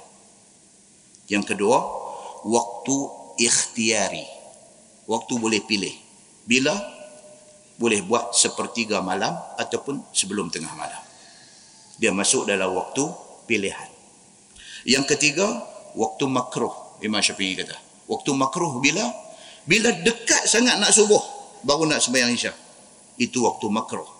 Kata Imam Syafi'i. Dan yang keempat, waktu haram. Bila? Dah subuh dah. Subuh dah. Kamat-kamat ingat nak sembahyang subuh. Pi balon parkan. Eh, kata Syekh, apa ni? Aku baru mayang Isya. Dia ni mondok buah plastik hitam pi lepas lantasi tepi ni. Dia ni kira dah mengarut dah. Dia dah terkeluar dah daripada semua hadu ada ni. Baik. Ibnu Taymiyah. Ini ulama besar juga. Ibnu Taymiyah melarang orang yang melewatkan sembahyang Isya melepasi tengah malam. Ibnu Taymiyah. Dia melarang orang sembahyang isyak selepas tengah malam. Dan kata Ibnu Taymiyah berdosa. Sekiranya melewatkan itu boleh menyebabkan kadang-kadang terlepas sembahyang isyak. Jadi berdosa. Kesimpulannya. Ha, ini. Kesimpulannya dia apa? Apa? Elakkan sembahyang isyak selepas tengah malam. Cantik. Clear ha? Clear. Yang tu hak janji bulan lepas punya. Kita tunaikan janji tu. Okey. Baik. Kemudian dia kata di sini apa dia? Dia kata sekiranya satu orang yang puasa ni, ni balik cerita puasa balik. Puasa zaman awal dulu, dia start puasa daripada subuh, dia buka puasa maghrib. Lepas maghrib, lepas dah masuk waktu maghrib dia buka puasa, lepas tu dia sembahyang maghrib. Lepas dia sembahyang maghrib, dia sembahyang isya, terlena. Lepas sembahyang maghrib, sembahyang isya, terlena. Dia jaga balik pukul 11 malam, misalnya. Rasa macam nak pergi kena roti canai kuah banjir. Boleh tak? Tak boleh. Sebab pada zaman itu, siapa yang tertidur selepas buka puasa, dia terus masuk dalam zon berpuasa. Dia hanya boleh makan maghrib esok pula. Dia tak boleh makan lagi. Ha, itu yang dia nak cerita ni. Itu berlaku pada zaman itu. Baik, tuan-tuan tengok hadis dia. Dia kata Anil Bara qal kana ashabun nabi sallallahu alaihi wasallam idza kana ar-rajul sa'iman fa hadara al-iftar fanama qabla an yuftir lam ya'kul laylatahu wala yawmahu hatta yumsi. Diriwayatkan daripada satu sahabat Nabi sallallahu alaihi wasallam nama dia Al-Bara bin Azib radhiyallahu an. kata dia adalah sahabat Nabi sallallahu alaihi wasallam apabila ada seseorang itu puasa maka telah datang waktu buka puasa kemudian tertidur ia sebelum dia berbuka puasa itu nescaya tiada boleh ia makan pada malamnya dah masuk dah waktu buka puasa dia ter, dia ter, tertidur dia terlena. Tak ada nak buka puasa terlena. Lena saja tak boleh makan dah. Hang tunggu maghrib besok pula. Pi jadi lagu tu. Dia kata dan tiada boleh makan siang hari esoknya sehinggalah maghrib keesokan harinya. Yakni sehinggalah sampai waktu berbukanya. Maka pada waktu itu bolehlah dia buka puasa makan minum dan jima isterinya sehinggalah apabila tidur maka kemudian daripada tidur tiada boleh lagi makan dan minum dan tiada boleh lagi jima isterinya dia punya sempadan dia tang mana lena tu masuk maghrib kalau dia makan-makan dia lena habis bangkit-bangkit tak boleh makan dah. Masuk maghrib lena dah. Orang time tu duk kalau buka puasa dia terlena. Tak boleh makan. Maghrib esok pula. Puasa zaman awal dulu macam tu. Okey, tak apa. Sabar baca sikit lagi. Puasa dimulai daripada Aisyah itu jadi berat ke atas orang Islam. Iaitu apabila telah berjalan hukum puasa yang disebutkan tadi maka jadilah berat ke atas sahabat-sahabat Nabi sallallahu alaihi wasallam dan berlaku ke atas tengah mereka itu terlanggar sebagaimana hukum itu seperti yang telah berlaku ke atas seorang sahabat Nabi sallallahu alaihi wasallam. Ha, ada sahabat yang mana boleh tahan? Kan? Masuk maghrib dia tak ada buka usaha terlena. Jaga-jagalah tak boleh makan. Oh dia mana boleh ni dia kata. Mana boleh dia tak aku makan juga. Dia langgar dia langgar hukum asih hak zaman tu baik hadis dia dia kata dan berkata Bara bin Azib radhiyallahu anhu wa anna Qais bin Sirmah al-Ansari kana sa'iman falamma hadarahu al-iftar ata imra'atah oh dia ni lagi ganai tuan baca ni ni yang kata teroris ni dia kata apa? Dan bahawasanya satu sahabat Nabi sallallahu alaihi wasallam nama dia Qais bin Sirmah al-Ansari radhiyallahu anhu adalah ia puasa seperti yang disebutkan tadi. Maka tak kala mai waktu buka puasa, dia buka puasa dengan bersetubuh dengan isterinya. Ha tu yang kata kan. Bunyi bang buka puasa, dia pergi buat yang tu dulu. Orang duk kalau ambil kurma, ambil ayam nak makan. Masya Allah, ni kuat makan kebab ni. Dia terus bersama dengan isteri dia. Dia buka puasa dengan tu. Okey. Yakni berbuka puasa ia dengan jima isterinya. Oh kacau. Tidaklah ia berbuka puasa dengan makan ataupun dengan minum. Bila sudah selesai ia daripada berbukanya dengan jima itu, bertanya ia kepada isterinya, faqala hal indaki ta'am? Faqalat la walakin antaliqu atlubu lak. Maka kata ni syekh tadi ni adakah di sisimu dia tanya bini dia adakah di sisimu makanan yang boleh kita makan lah ni? Dia pergi clear yang tu dulu lepas tu baru teringat nak makan dia kata kat bini dia ah, suruh malam ni apa sabda Jawab bini dia tidak ada. Bini pula kata hari ni tak buat apa abang eh. Oh.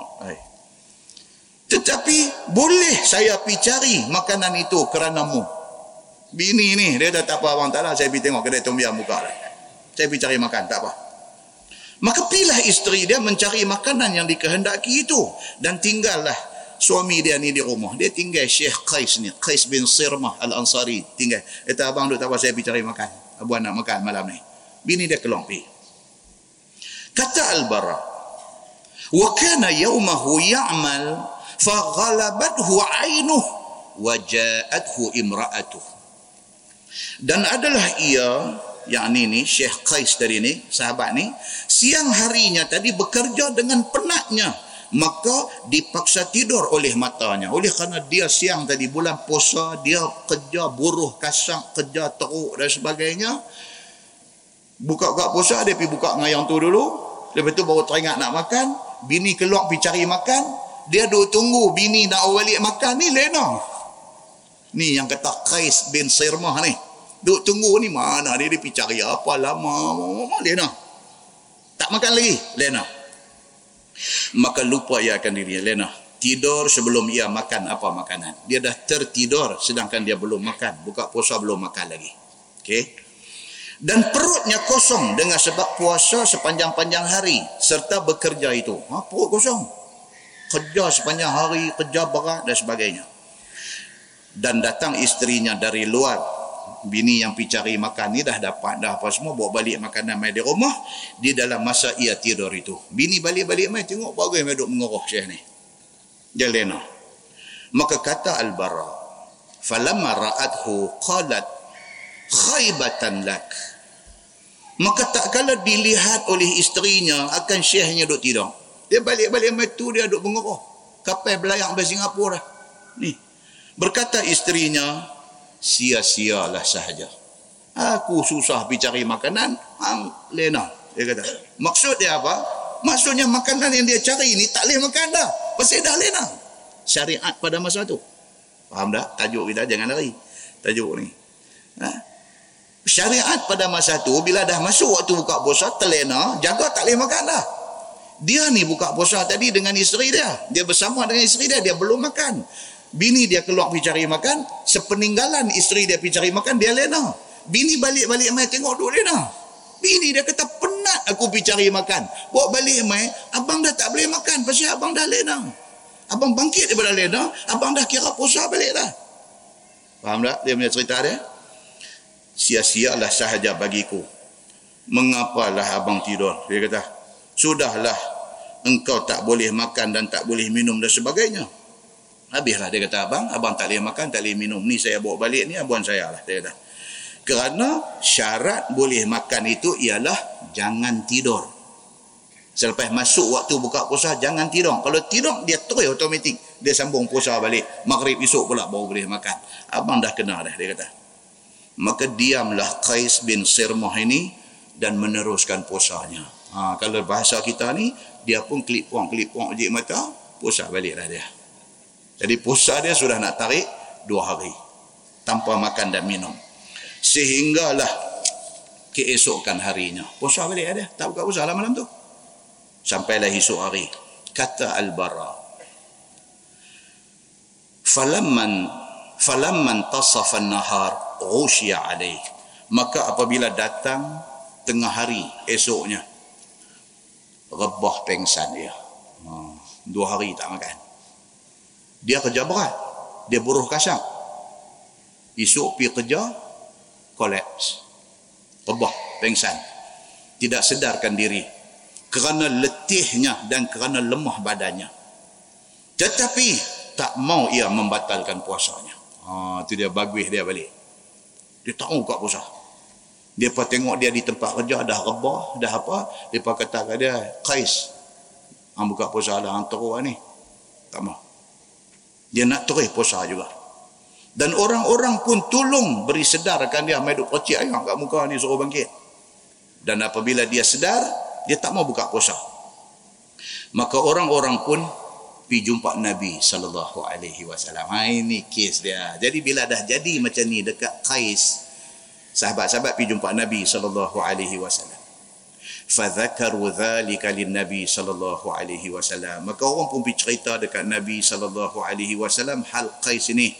Puasa, buka puasa dengan bersama dengan isteri, tak ada nak makan terlena.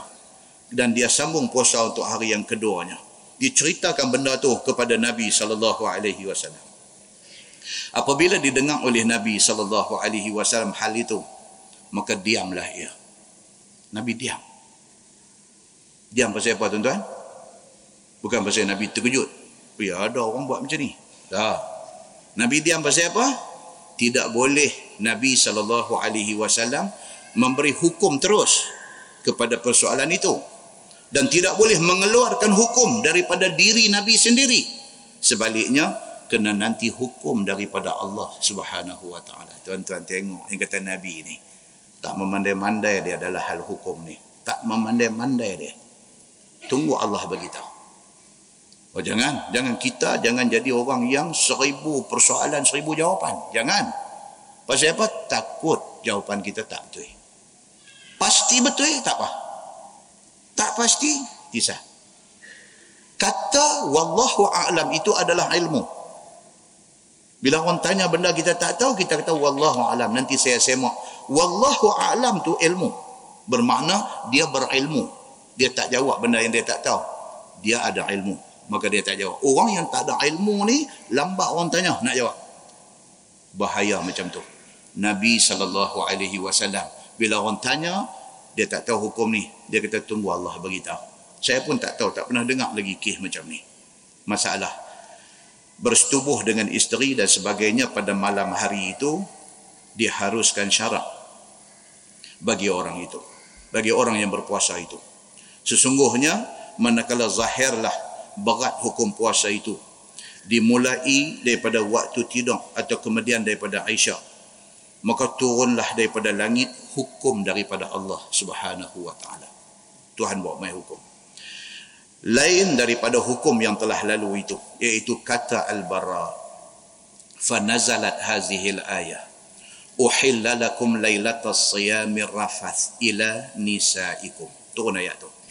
Dihalalkan, yakni diharuskan bagi sekalian kamu pada malam bulan puasa itu bersetubuh dengan isteri akan isteri sekalian kamu. Mana-mana masa sepanjang malam itu. Selagi tak mai subuh, kalau dia bersama dengan isteri dia, walaupun malam bulan puasa, walaupun malam yang esoknya dia nak puasa, itu dibenarkan. Tidak jadi kesalahan. Maka apabila datang syahwat bagimu pada malam hari dalam bulan puasa, maka dibenarkan dan haruslah bersetubuh dengan isteri.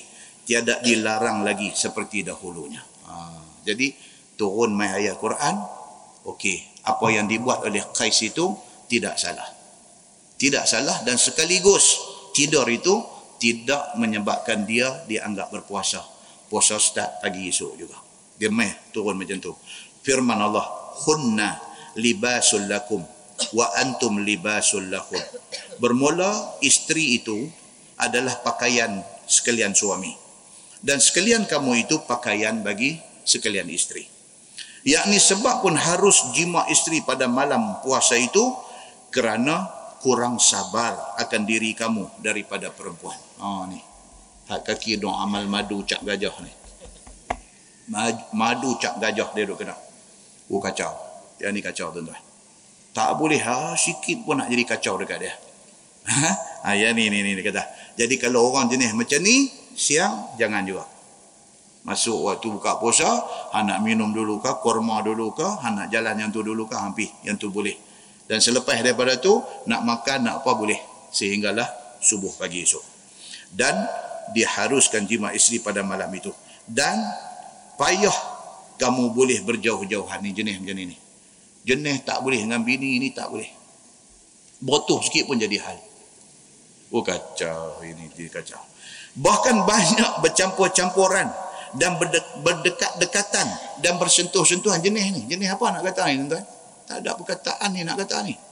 Dia jenis belangkai. Allahu Akbar. Orang lain tengok sakit mata ni sampai berulat biji mata. Dia nak kata apa? Loving couple ke apa kah? Kira lagu duk melekat jalan doa lagu tu. Bini duk tang tu, dia pergi duk tang tu. Dia duk tang tu, bini mai duk tepi dia. Jenis macam ni. Loving couple kah? apa couple kan ni nak kata ni jenis macam ni ni dia kalau puasa ni dia jadi kaplah habis semua ha? pasal apa dia beritahu ni pasal ada orang macam ni dalam masyarakat ni ada dia tak boleh kan jadi dia beritahu kata Islam bagi kelonggaran cuma belah siang Ramadan jangan duk mugang yang buat pasal sekali kena apa syahraini mutatabi'ain puasa dua bulan berturut-turut. Tunggu sampai maghrib. Nah, ha, ni. Malam Tuhan bagi kelonggaran. Siang dia kunci ketat balik. Pasal apa? Pasal nak bagi kita ni berdisiplin. Beti pantang larang dalam hidup beragama. Baik, sebagaimana pakaian tak boleh bercerai dengan dia. Tak habis lagi dia duduk belitiang pasal orang yang jenis melekat ni macam pakaian dia kata macam dia dengan pakaian duk melekat di baju dia laki bini ni Allah jalan aku tu Dia kata ini masalah dia kata.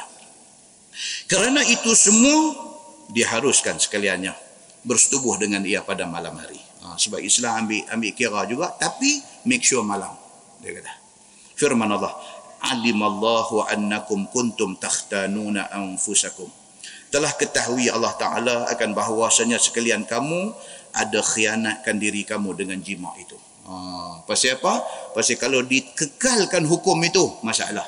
Akan ada orang yang melanggar hukum itu. Pasal dia jenis macam tadi ni, dia tak boleh. Ha, maka Islam terpaksa longgarkan. Kemudian daripada sembahyang Isyak dengan melanggar larangan Tuhan. Maka taubat sekalian kamu menyesalkan diri melanggar akan hukum Allah itu. Fattaballahu wa'afa ankum. Maka ampun Allah bagi sekalian kamu daripada dosa perbuatan yang dilarang itu dan dimaafkannya daripada sekalian kamu. Yang ini dihapuskan daripada sekalian kamu akan kesan-kesannya. Dulu ketat Tuhan pelonggarkan balik. Siapa yang ada buat silap Tuhan kata minta ampun. Minta ampun kepada Allah. Fal'an bashiruhunna wabtaghu ma kataballahu lakum. Maka lah ni Tuhan kata bersetubuhlah kamu dengan isteri-isteri kamu itu pada mana-mana malam hari puasa itu. So, dilonggarkan. Malam boleh. Dia kata, dan tuntut oleh sekalian kamu akan barang yang ditakdirkan Allah bagi sekalian kamu daripada anak-anak yang saleh. Ada dalam Islam. Dia kata bila suami dengan isteri bersama, dia kena pasang niat. Benda tu ibadah dan kalau boleh nak menambah zuriat, nak menambah umat Muhammad sallallahu alaihi wasallam. Dan jangan jima itu kerana nak menurut syahwat nafsu semata-mata. Jangan macam tu. Supaya jadikan semua benda tu ibadat. Apabila sudah turun ayat itu, maka jadilah segala sahabat Nabi sallallahu alaihi wasallam itu riang hati. Ha, sahabat Nabi Arab tuan-tuan, kambing saja duk makan hari-hari. Bila duk main hukum tak boleh ni apa ni dia pai masalah. Dia di masalah. Kan saya baca di Taman Krian ke apa baru ni cerita tentang Ummu Darda ni. Ummu Darda. Isteri kepada Abu Darda. Okay. Dia seorang faqih, tuan-tuan. Saya tak sebut di Taman Keriana itu. Dia seorang yang faqih. Ummu Darda ni seorang yang alim agama. Jadi isteri kepada satu orang, Abu Darda yang sangat zahid. Dia zuhud dengan dunia. Dia sampai satu time tu dia tak mau dunia ni. Sampai dia duk kira, duk fikir akhirat saja. Dia pernah sampai satu time dia jadi macam tu. Tapi sampai pula satu time, dia pernah dilantik oleh Osman bin Affan untuk menjadi gubernur di di Syam. Jadi gubernur. Bila mati suami dia Abu Darda, tinggal Ummu Darda, Muawiyah mai meminang dia. Muawiyah bin Abi Sufyan mai meminang Ummu Darda. Dia tolak pinangan. Dia tolak pinangan. Dia kata apa dekat Muawiyah yang mai meminang dia? Dia kata aku dengar suami aku Allah yarham suami aku Abu Darda kata dia dengar Nabi sallallahu alaihi wasallam bersabda Nabi kata apa orang perempuan dia akan bersama di hari akhirat esok dengan suami dia yang last. Suami dia yang last. Dia mati dengan suami mana? Suami itulah akan jadi suami dia di akhirat esok. Kalau dia dah biasa menikah dah sebelum tu sekali ke dua kali ke hak yang ketiga ni itulah suami dia di akhirat esok. So dia kata dekat Muawiyah apa? Dia kata, sorry, saya masih lagi nak menjadi isteri Abu Darda di akhirat itu. Engkau, dia kata dekat Muawiyah, Muawiyah khalifah kan? Dia kata engkau tidak boleh mengambil tempat Abu Darda daripada aku. Aku nak jadi isteri dia di akhirat itu. Okey, Muawiyah pun pernah menunggin lah. Balik karang satu surat. Dia tulis surat, dia kata apa? Dia kata tak apa, umur darda kalau itu keputusan kamu tak apa. Dia kata, tapi banyakkanlah berpuasa. Kerana berpuasa itu boleh boleh kontrol syahwat. Dia kata. Ha. Kan, kebanyakan orang Arab ni mereka macam tu. Sebab mereka menikah empat ni normal bagi mereka. Kita kalau hantar sampai empat, main naik wheelchair, main mengajar. Eh. Main naik wheelchair, tak boleh. Bukan kita punya enjin nak pergi sampai macam tu kan. Ha. Tapi dalam kalangan Arab ini normal, ini biasa. Hadis ni mai Nabi wasallam orang Arab dan hadis ni di kalangan orang Arab pada masa tu. Jadi bila mai cerita-cerita macam ni depa faham sangat. Pasal apa? Pasal depa macam tu. Ha, jadi bila mai ni dia kata apa? Maka semua semua sahabat Nabi ni riang hati bila dengar benda ni. Kan? Terus hip hip hore, hip hip hore seronok. Jadi macam tu. Ha? Amat suka cita akan hati mereka itu seperti mana kata Al-Bara. Dia kata, "Fafarihu farhan syadidah." Tu dia. Kata apa nama Al-Bara dia kata apa? Maka seronoklah mereka itu akan sebagai seronok yang amat sangat. Ni pasal abang kata malam boleh bersama dengan isteri ni. Pakai buang baju pusing macam tu. Seronok. Seronok. Suka cita yang amat sangat. Kerana mendapat keluasan bagi mereka itu di dalam hubungan suami isteri itu serta dapat menunaikan kewajipan yang difardukan Allah. Seronok tu. Seronok bila buang baju pusing tu kira habis ya. Seronok. Baik masalah dia kata makan dan minum pada malam hari bulan puasa itu diharuskan oleh syarak. Seperti mana firman Allah wa kulu washrabu hatta yatabayyana lakumul khaytul abyad minal khaytil aswad minal fajri. Itu ya Quran. Dan makan dan minumlah oleh sekalian kamu pada malam hari kamu puasa. Sehinggalah nyata bagi sekalian kamu benang putih dengan benang hitam daripada fajar. Tengok tuan-tuan Quran Quran dia pergi sebut bahasa kiasan. Dia kata sempadan masa puasa ialah apabila nampak jelas benang putih dengan benang hitam. Allah sebut macam tu. Apa maksud benang putih, apa maksud benang hitam? Maksud dia apa? Benang hitam itu malam yang gelap. Benang putih itu ialah siang yang terang benderang. Okey? Bila ni masa nak start puasa bila? Apabila malam hilang dan nampak siang. Itu maksud ayat tu. Ayat tu sangat tinggi dia punya nilai bahasa dia. Bukan kita orang Melayu tak faham. Sahabat Nabi, Arab, Arab sahabat Nabi bila turun ayat ni Allah kata hatta yatabayyana lakumul khaytul abyad minal khaytil aswad minal fajri apabila jelas benang hitam benang putih sahabat pun tak faham. Ini yang minggu No, lepas raya esok punya. Satu sahabat, bila dengar ayat ni, dia tak tanya Nabi dulu. Dia ambil faham sendiri dia. Dia ambil faham sendiri dia. Dia buat apa? Dia ambil iqal. Untuk pernah dengar perkataan iqal. Ain, qaf, alik, lam. Iqal. Iqal. Orang Melayu dah sebut apa? Egel. Egel. Tahu egel? Tu, hak Saudi duk bubuh lilit dari kepala tu. Dia lepas kain serban satu, dia bubuh tu hak lengkang. Hitam dua tu, dia pusing dua tu dia bubuh. Kan? Iqal, maksudnya pengikat. Pengikat kain serban daripada jatuh. Ada cerita lawak di kalangan orang Arab. Cerita lawak di kalangan orang Arab. Tak lawak mana pun, tapi bagi mereka lawak. Ini masalah. Mereka kata asal usui tu perkataan tu yang buah atas kepala panggil eagle. Kita ada kata eagle. Kita sebut ni kenapa kita tahu apa pun. Eagle. Bila orang tanya balik apa dia? Slow kita sebut. E, e, e, eagle. Eagle. Eagle. Apa? Kawan ni saja nak ragging kita. Dia kata apa? Eagle. Eagle. Eagle. Apa? Kita tahu dia pada kata apa tu. Tak wani lah. Asal dia bahasa Arab. Dia iqal. Ain qaf al-i'lam. Iqal. Iqal tak tu dia lekat. Dia ikat. Orang Arab bila dia nak bagi unta dia tak lari, tak berjalan, dia guna iqal. Okey, dia buh tak mana tuan? Dia bubuh di lutut unta. Okey, bila dia naik unta pergi satu tempat, unta bila sampai unta nanti lipat kaki duduk. Bila unta lipat kaki, dia lip, dia sendai dekat lutut unta tu. Tu kira dia panggil apa? Kalau motor dia panggil apa? Apa lock dia bagi? Bukan steering apa apa lock? Ha? Ha. Fork no. Ha. Hak duk cucuk tu dekat tayar motor tu, dekat dia punya apa tu? Just macam tu lah Arab tambat unta dia. Dia tak bagi unta lari, dia ambil iqal yang kita dah kata egal-egal ni. Dia ambil tu dia dia bubuh di lutut unta tu. Selagi tak buka, unta tu duduk tu dia tak gaduh ambil tali pergi tambat tiang. Dia dia bubuh di lutut unta aja. Sat lagi bila dia nak jalan balik dia cabut yang tu. Ha, ni yang kata cerita lawak tak lawak pun. Dia cabut yang tu dia pun dia balik daripada tu.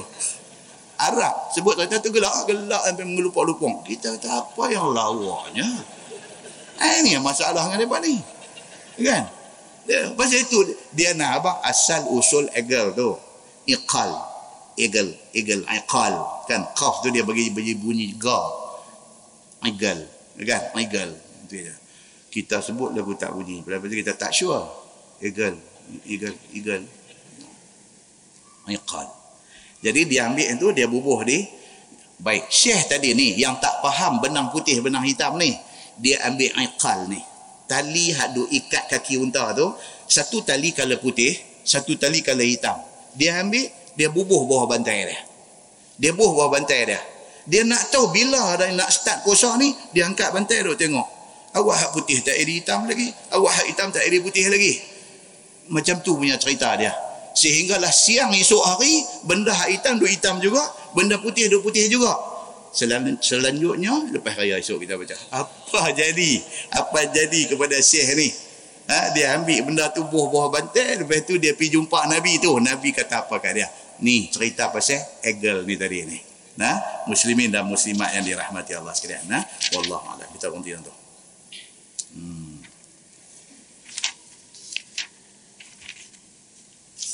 Lepas ni insya-Allah tuan-tuan. Hmm. Dia akan masuk kita gezek dah bulan lepas tapi tak ada baca tu. Cerita tentang doa. Doa itu ibadah. Okey, kita nanti tengok dalam kuliah yang akan datang insya-Allah adab-adab doa. Kita akan tengok one by one adab-adab doa. Seperti yang di ditunjukkan di dalam hadis-hadis Nabi sallallahu alaihi wasallam dan kita akan detailkan doa apa yang angkat tangan yang tak payah angkat tangan yang apa semua macam-macam kan macam kita dalam kalangan kita orang Melayu kita bila bila apa uh, lepas iqamah kan lepas azan kita baca doa kita baca doa azan tu Lepas tu iqamah. Lepas iqamah kita doa lagi. Okey. Adakah di sana hadis yang menceritakan bahawa itu sunnah? Okey. Bila iqamah Allah berallahu akbar, asyhadu an la ilaha illallah, asyhadu anna muhammadar rasulullah, hayya 'ala salati hayya 'ala al-falah. Qad qamatis salatu qad qamatis salah. Allahu Akbar, Allahu Akbar. La ilaha illallah. Ada ada doa. Itu. Nanti tengok esok. Ataupun doa itu hanya lepas azan. Bukan lepas iqamah. Baik, kalau baca salah ke tak? Ha, itu pula satu persoalan lain. Okey. Kalau kita tengok, kita pergi di mana-mana negeri lain selain daripada Nusantara. Selain daripada Malaysia, Selatan, Thailand, Indonesia, apa semua memang doa lah. Kita pergi negeri lain, adakah mereka baca doa? Tak ada. Mereka masa tu bukan sibuk baca doa. Mereka sibuk nak betulkan sah. Istau. Tu imam dah bunyi lagu tu. Sawu sufu fakum. Masa tu nak kira tumit bagi sama. Okey? Kita nak tengok adakah di sana ada hadis yang suruh baca doa selepas iqamah. Kalau tak ada, adakah baca itu salah? Ha, kita akan tengok benda tu saja one by one kita tengok supaya kita clear tentang benda-benda ni.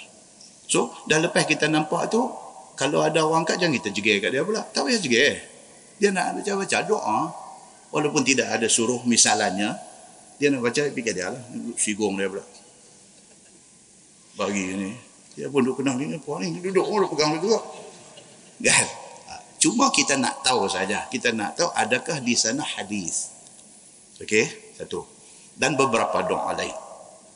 Beberapa doa lain angkat tangan tak angkat tangan apa-apa semua kita nak tengok insya-Allah. Ha, insya-Allah akan datang benda itu. Kemudian dia akan masuk tafsir ayat yang dijelaskan oleh hadis tentang haji. Tentang haji. Cerita cukong masa haji bila nak cukong. Kalau dia belum tahalul dia pi cukong apa jadi dekat dia apa kita insyaallah kita akan kita tangguh dengan tasbih kafarah dan suratul as. استغفرك واتوب اليك بسم الله الرحمن illa والعصر ان وتواصوا بالحق وتواصوا اللهم صل على محمد في الأولين والآخرين وسلم رضي الله تبارك وتعالى عن ساداتنا أصحاب سيدنا رسول الله أجمعين. بسم الله الرحمن الرحيم. الحمد لله رب العالمين. حمدا يوافي نعمه ويكافئ مزيده. يا ربنا لك الحمد كما ينبغي لجلال وجهك الكريم وعظيم سلطانك.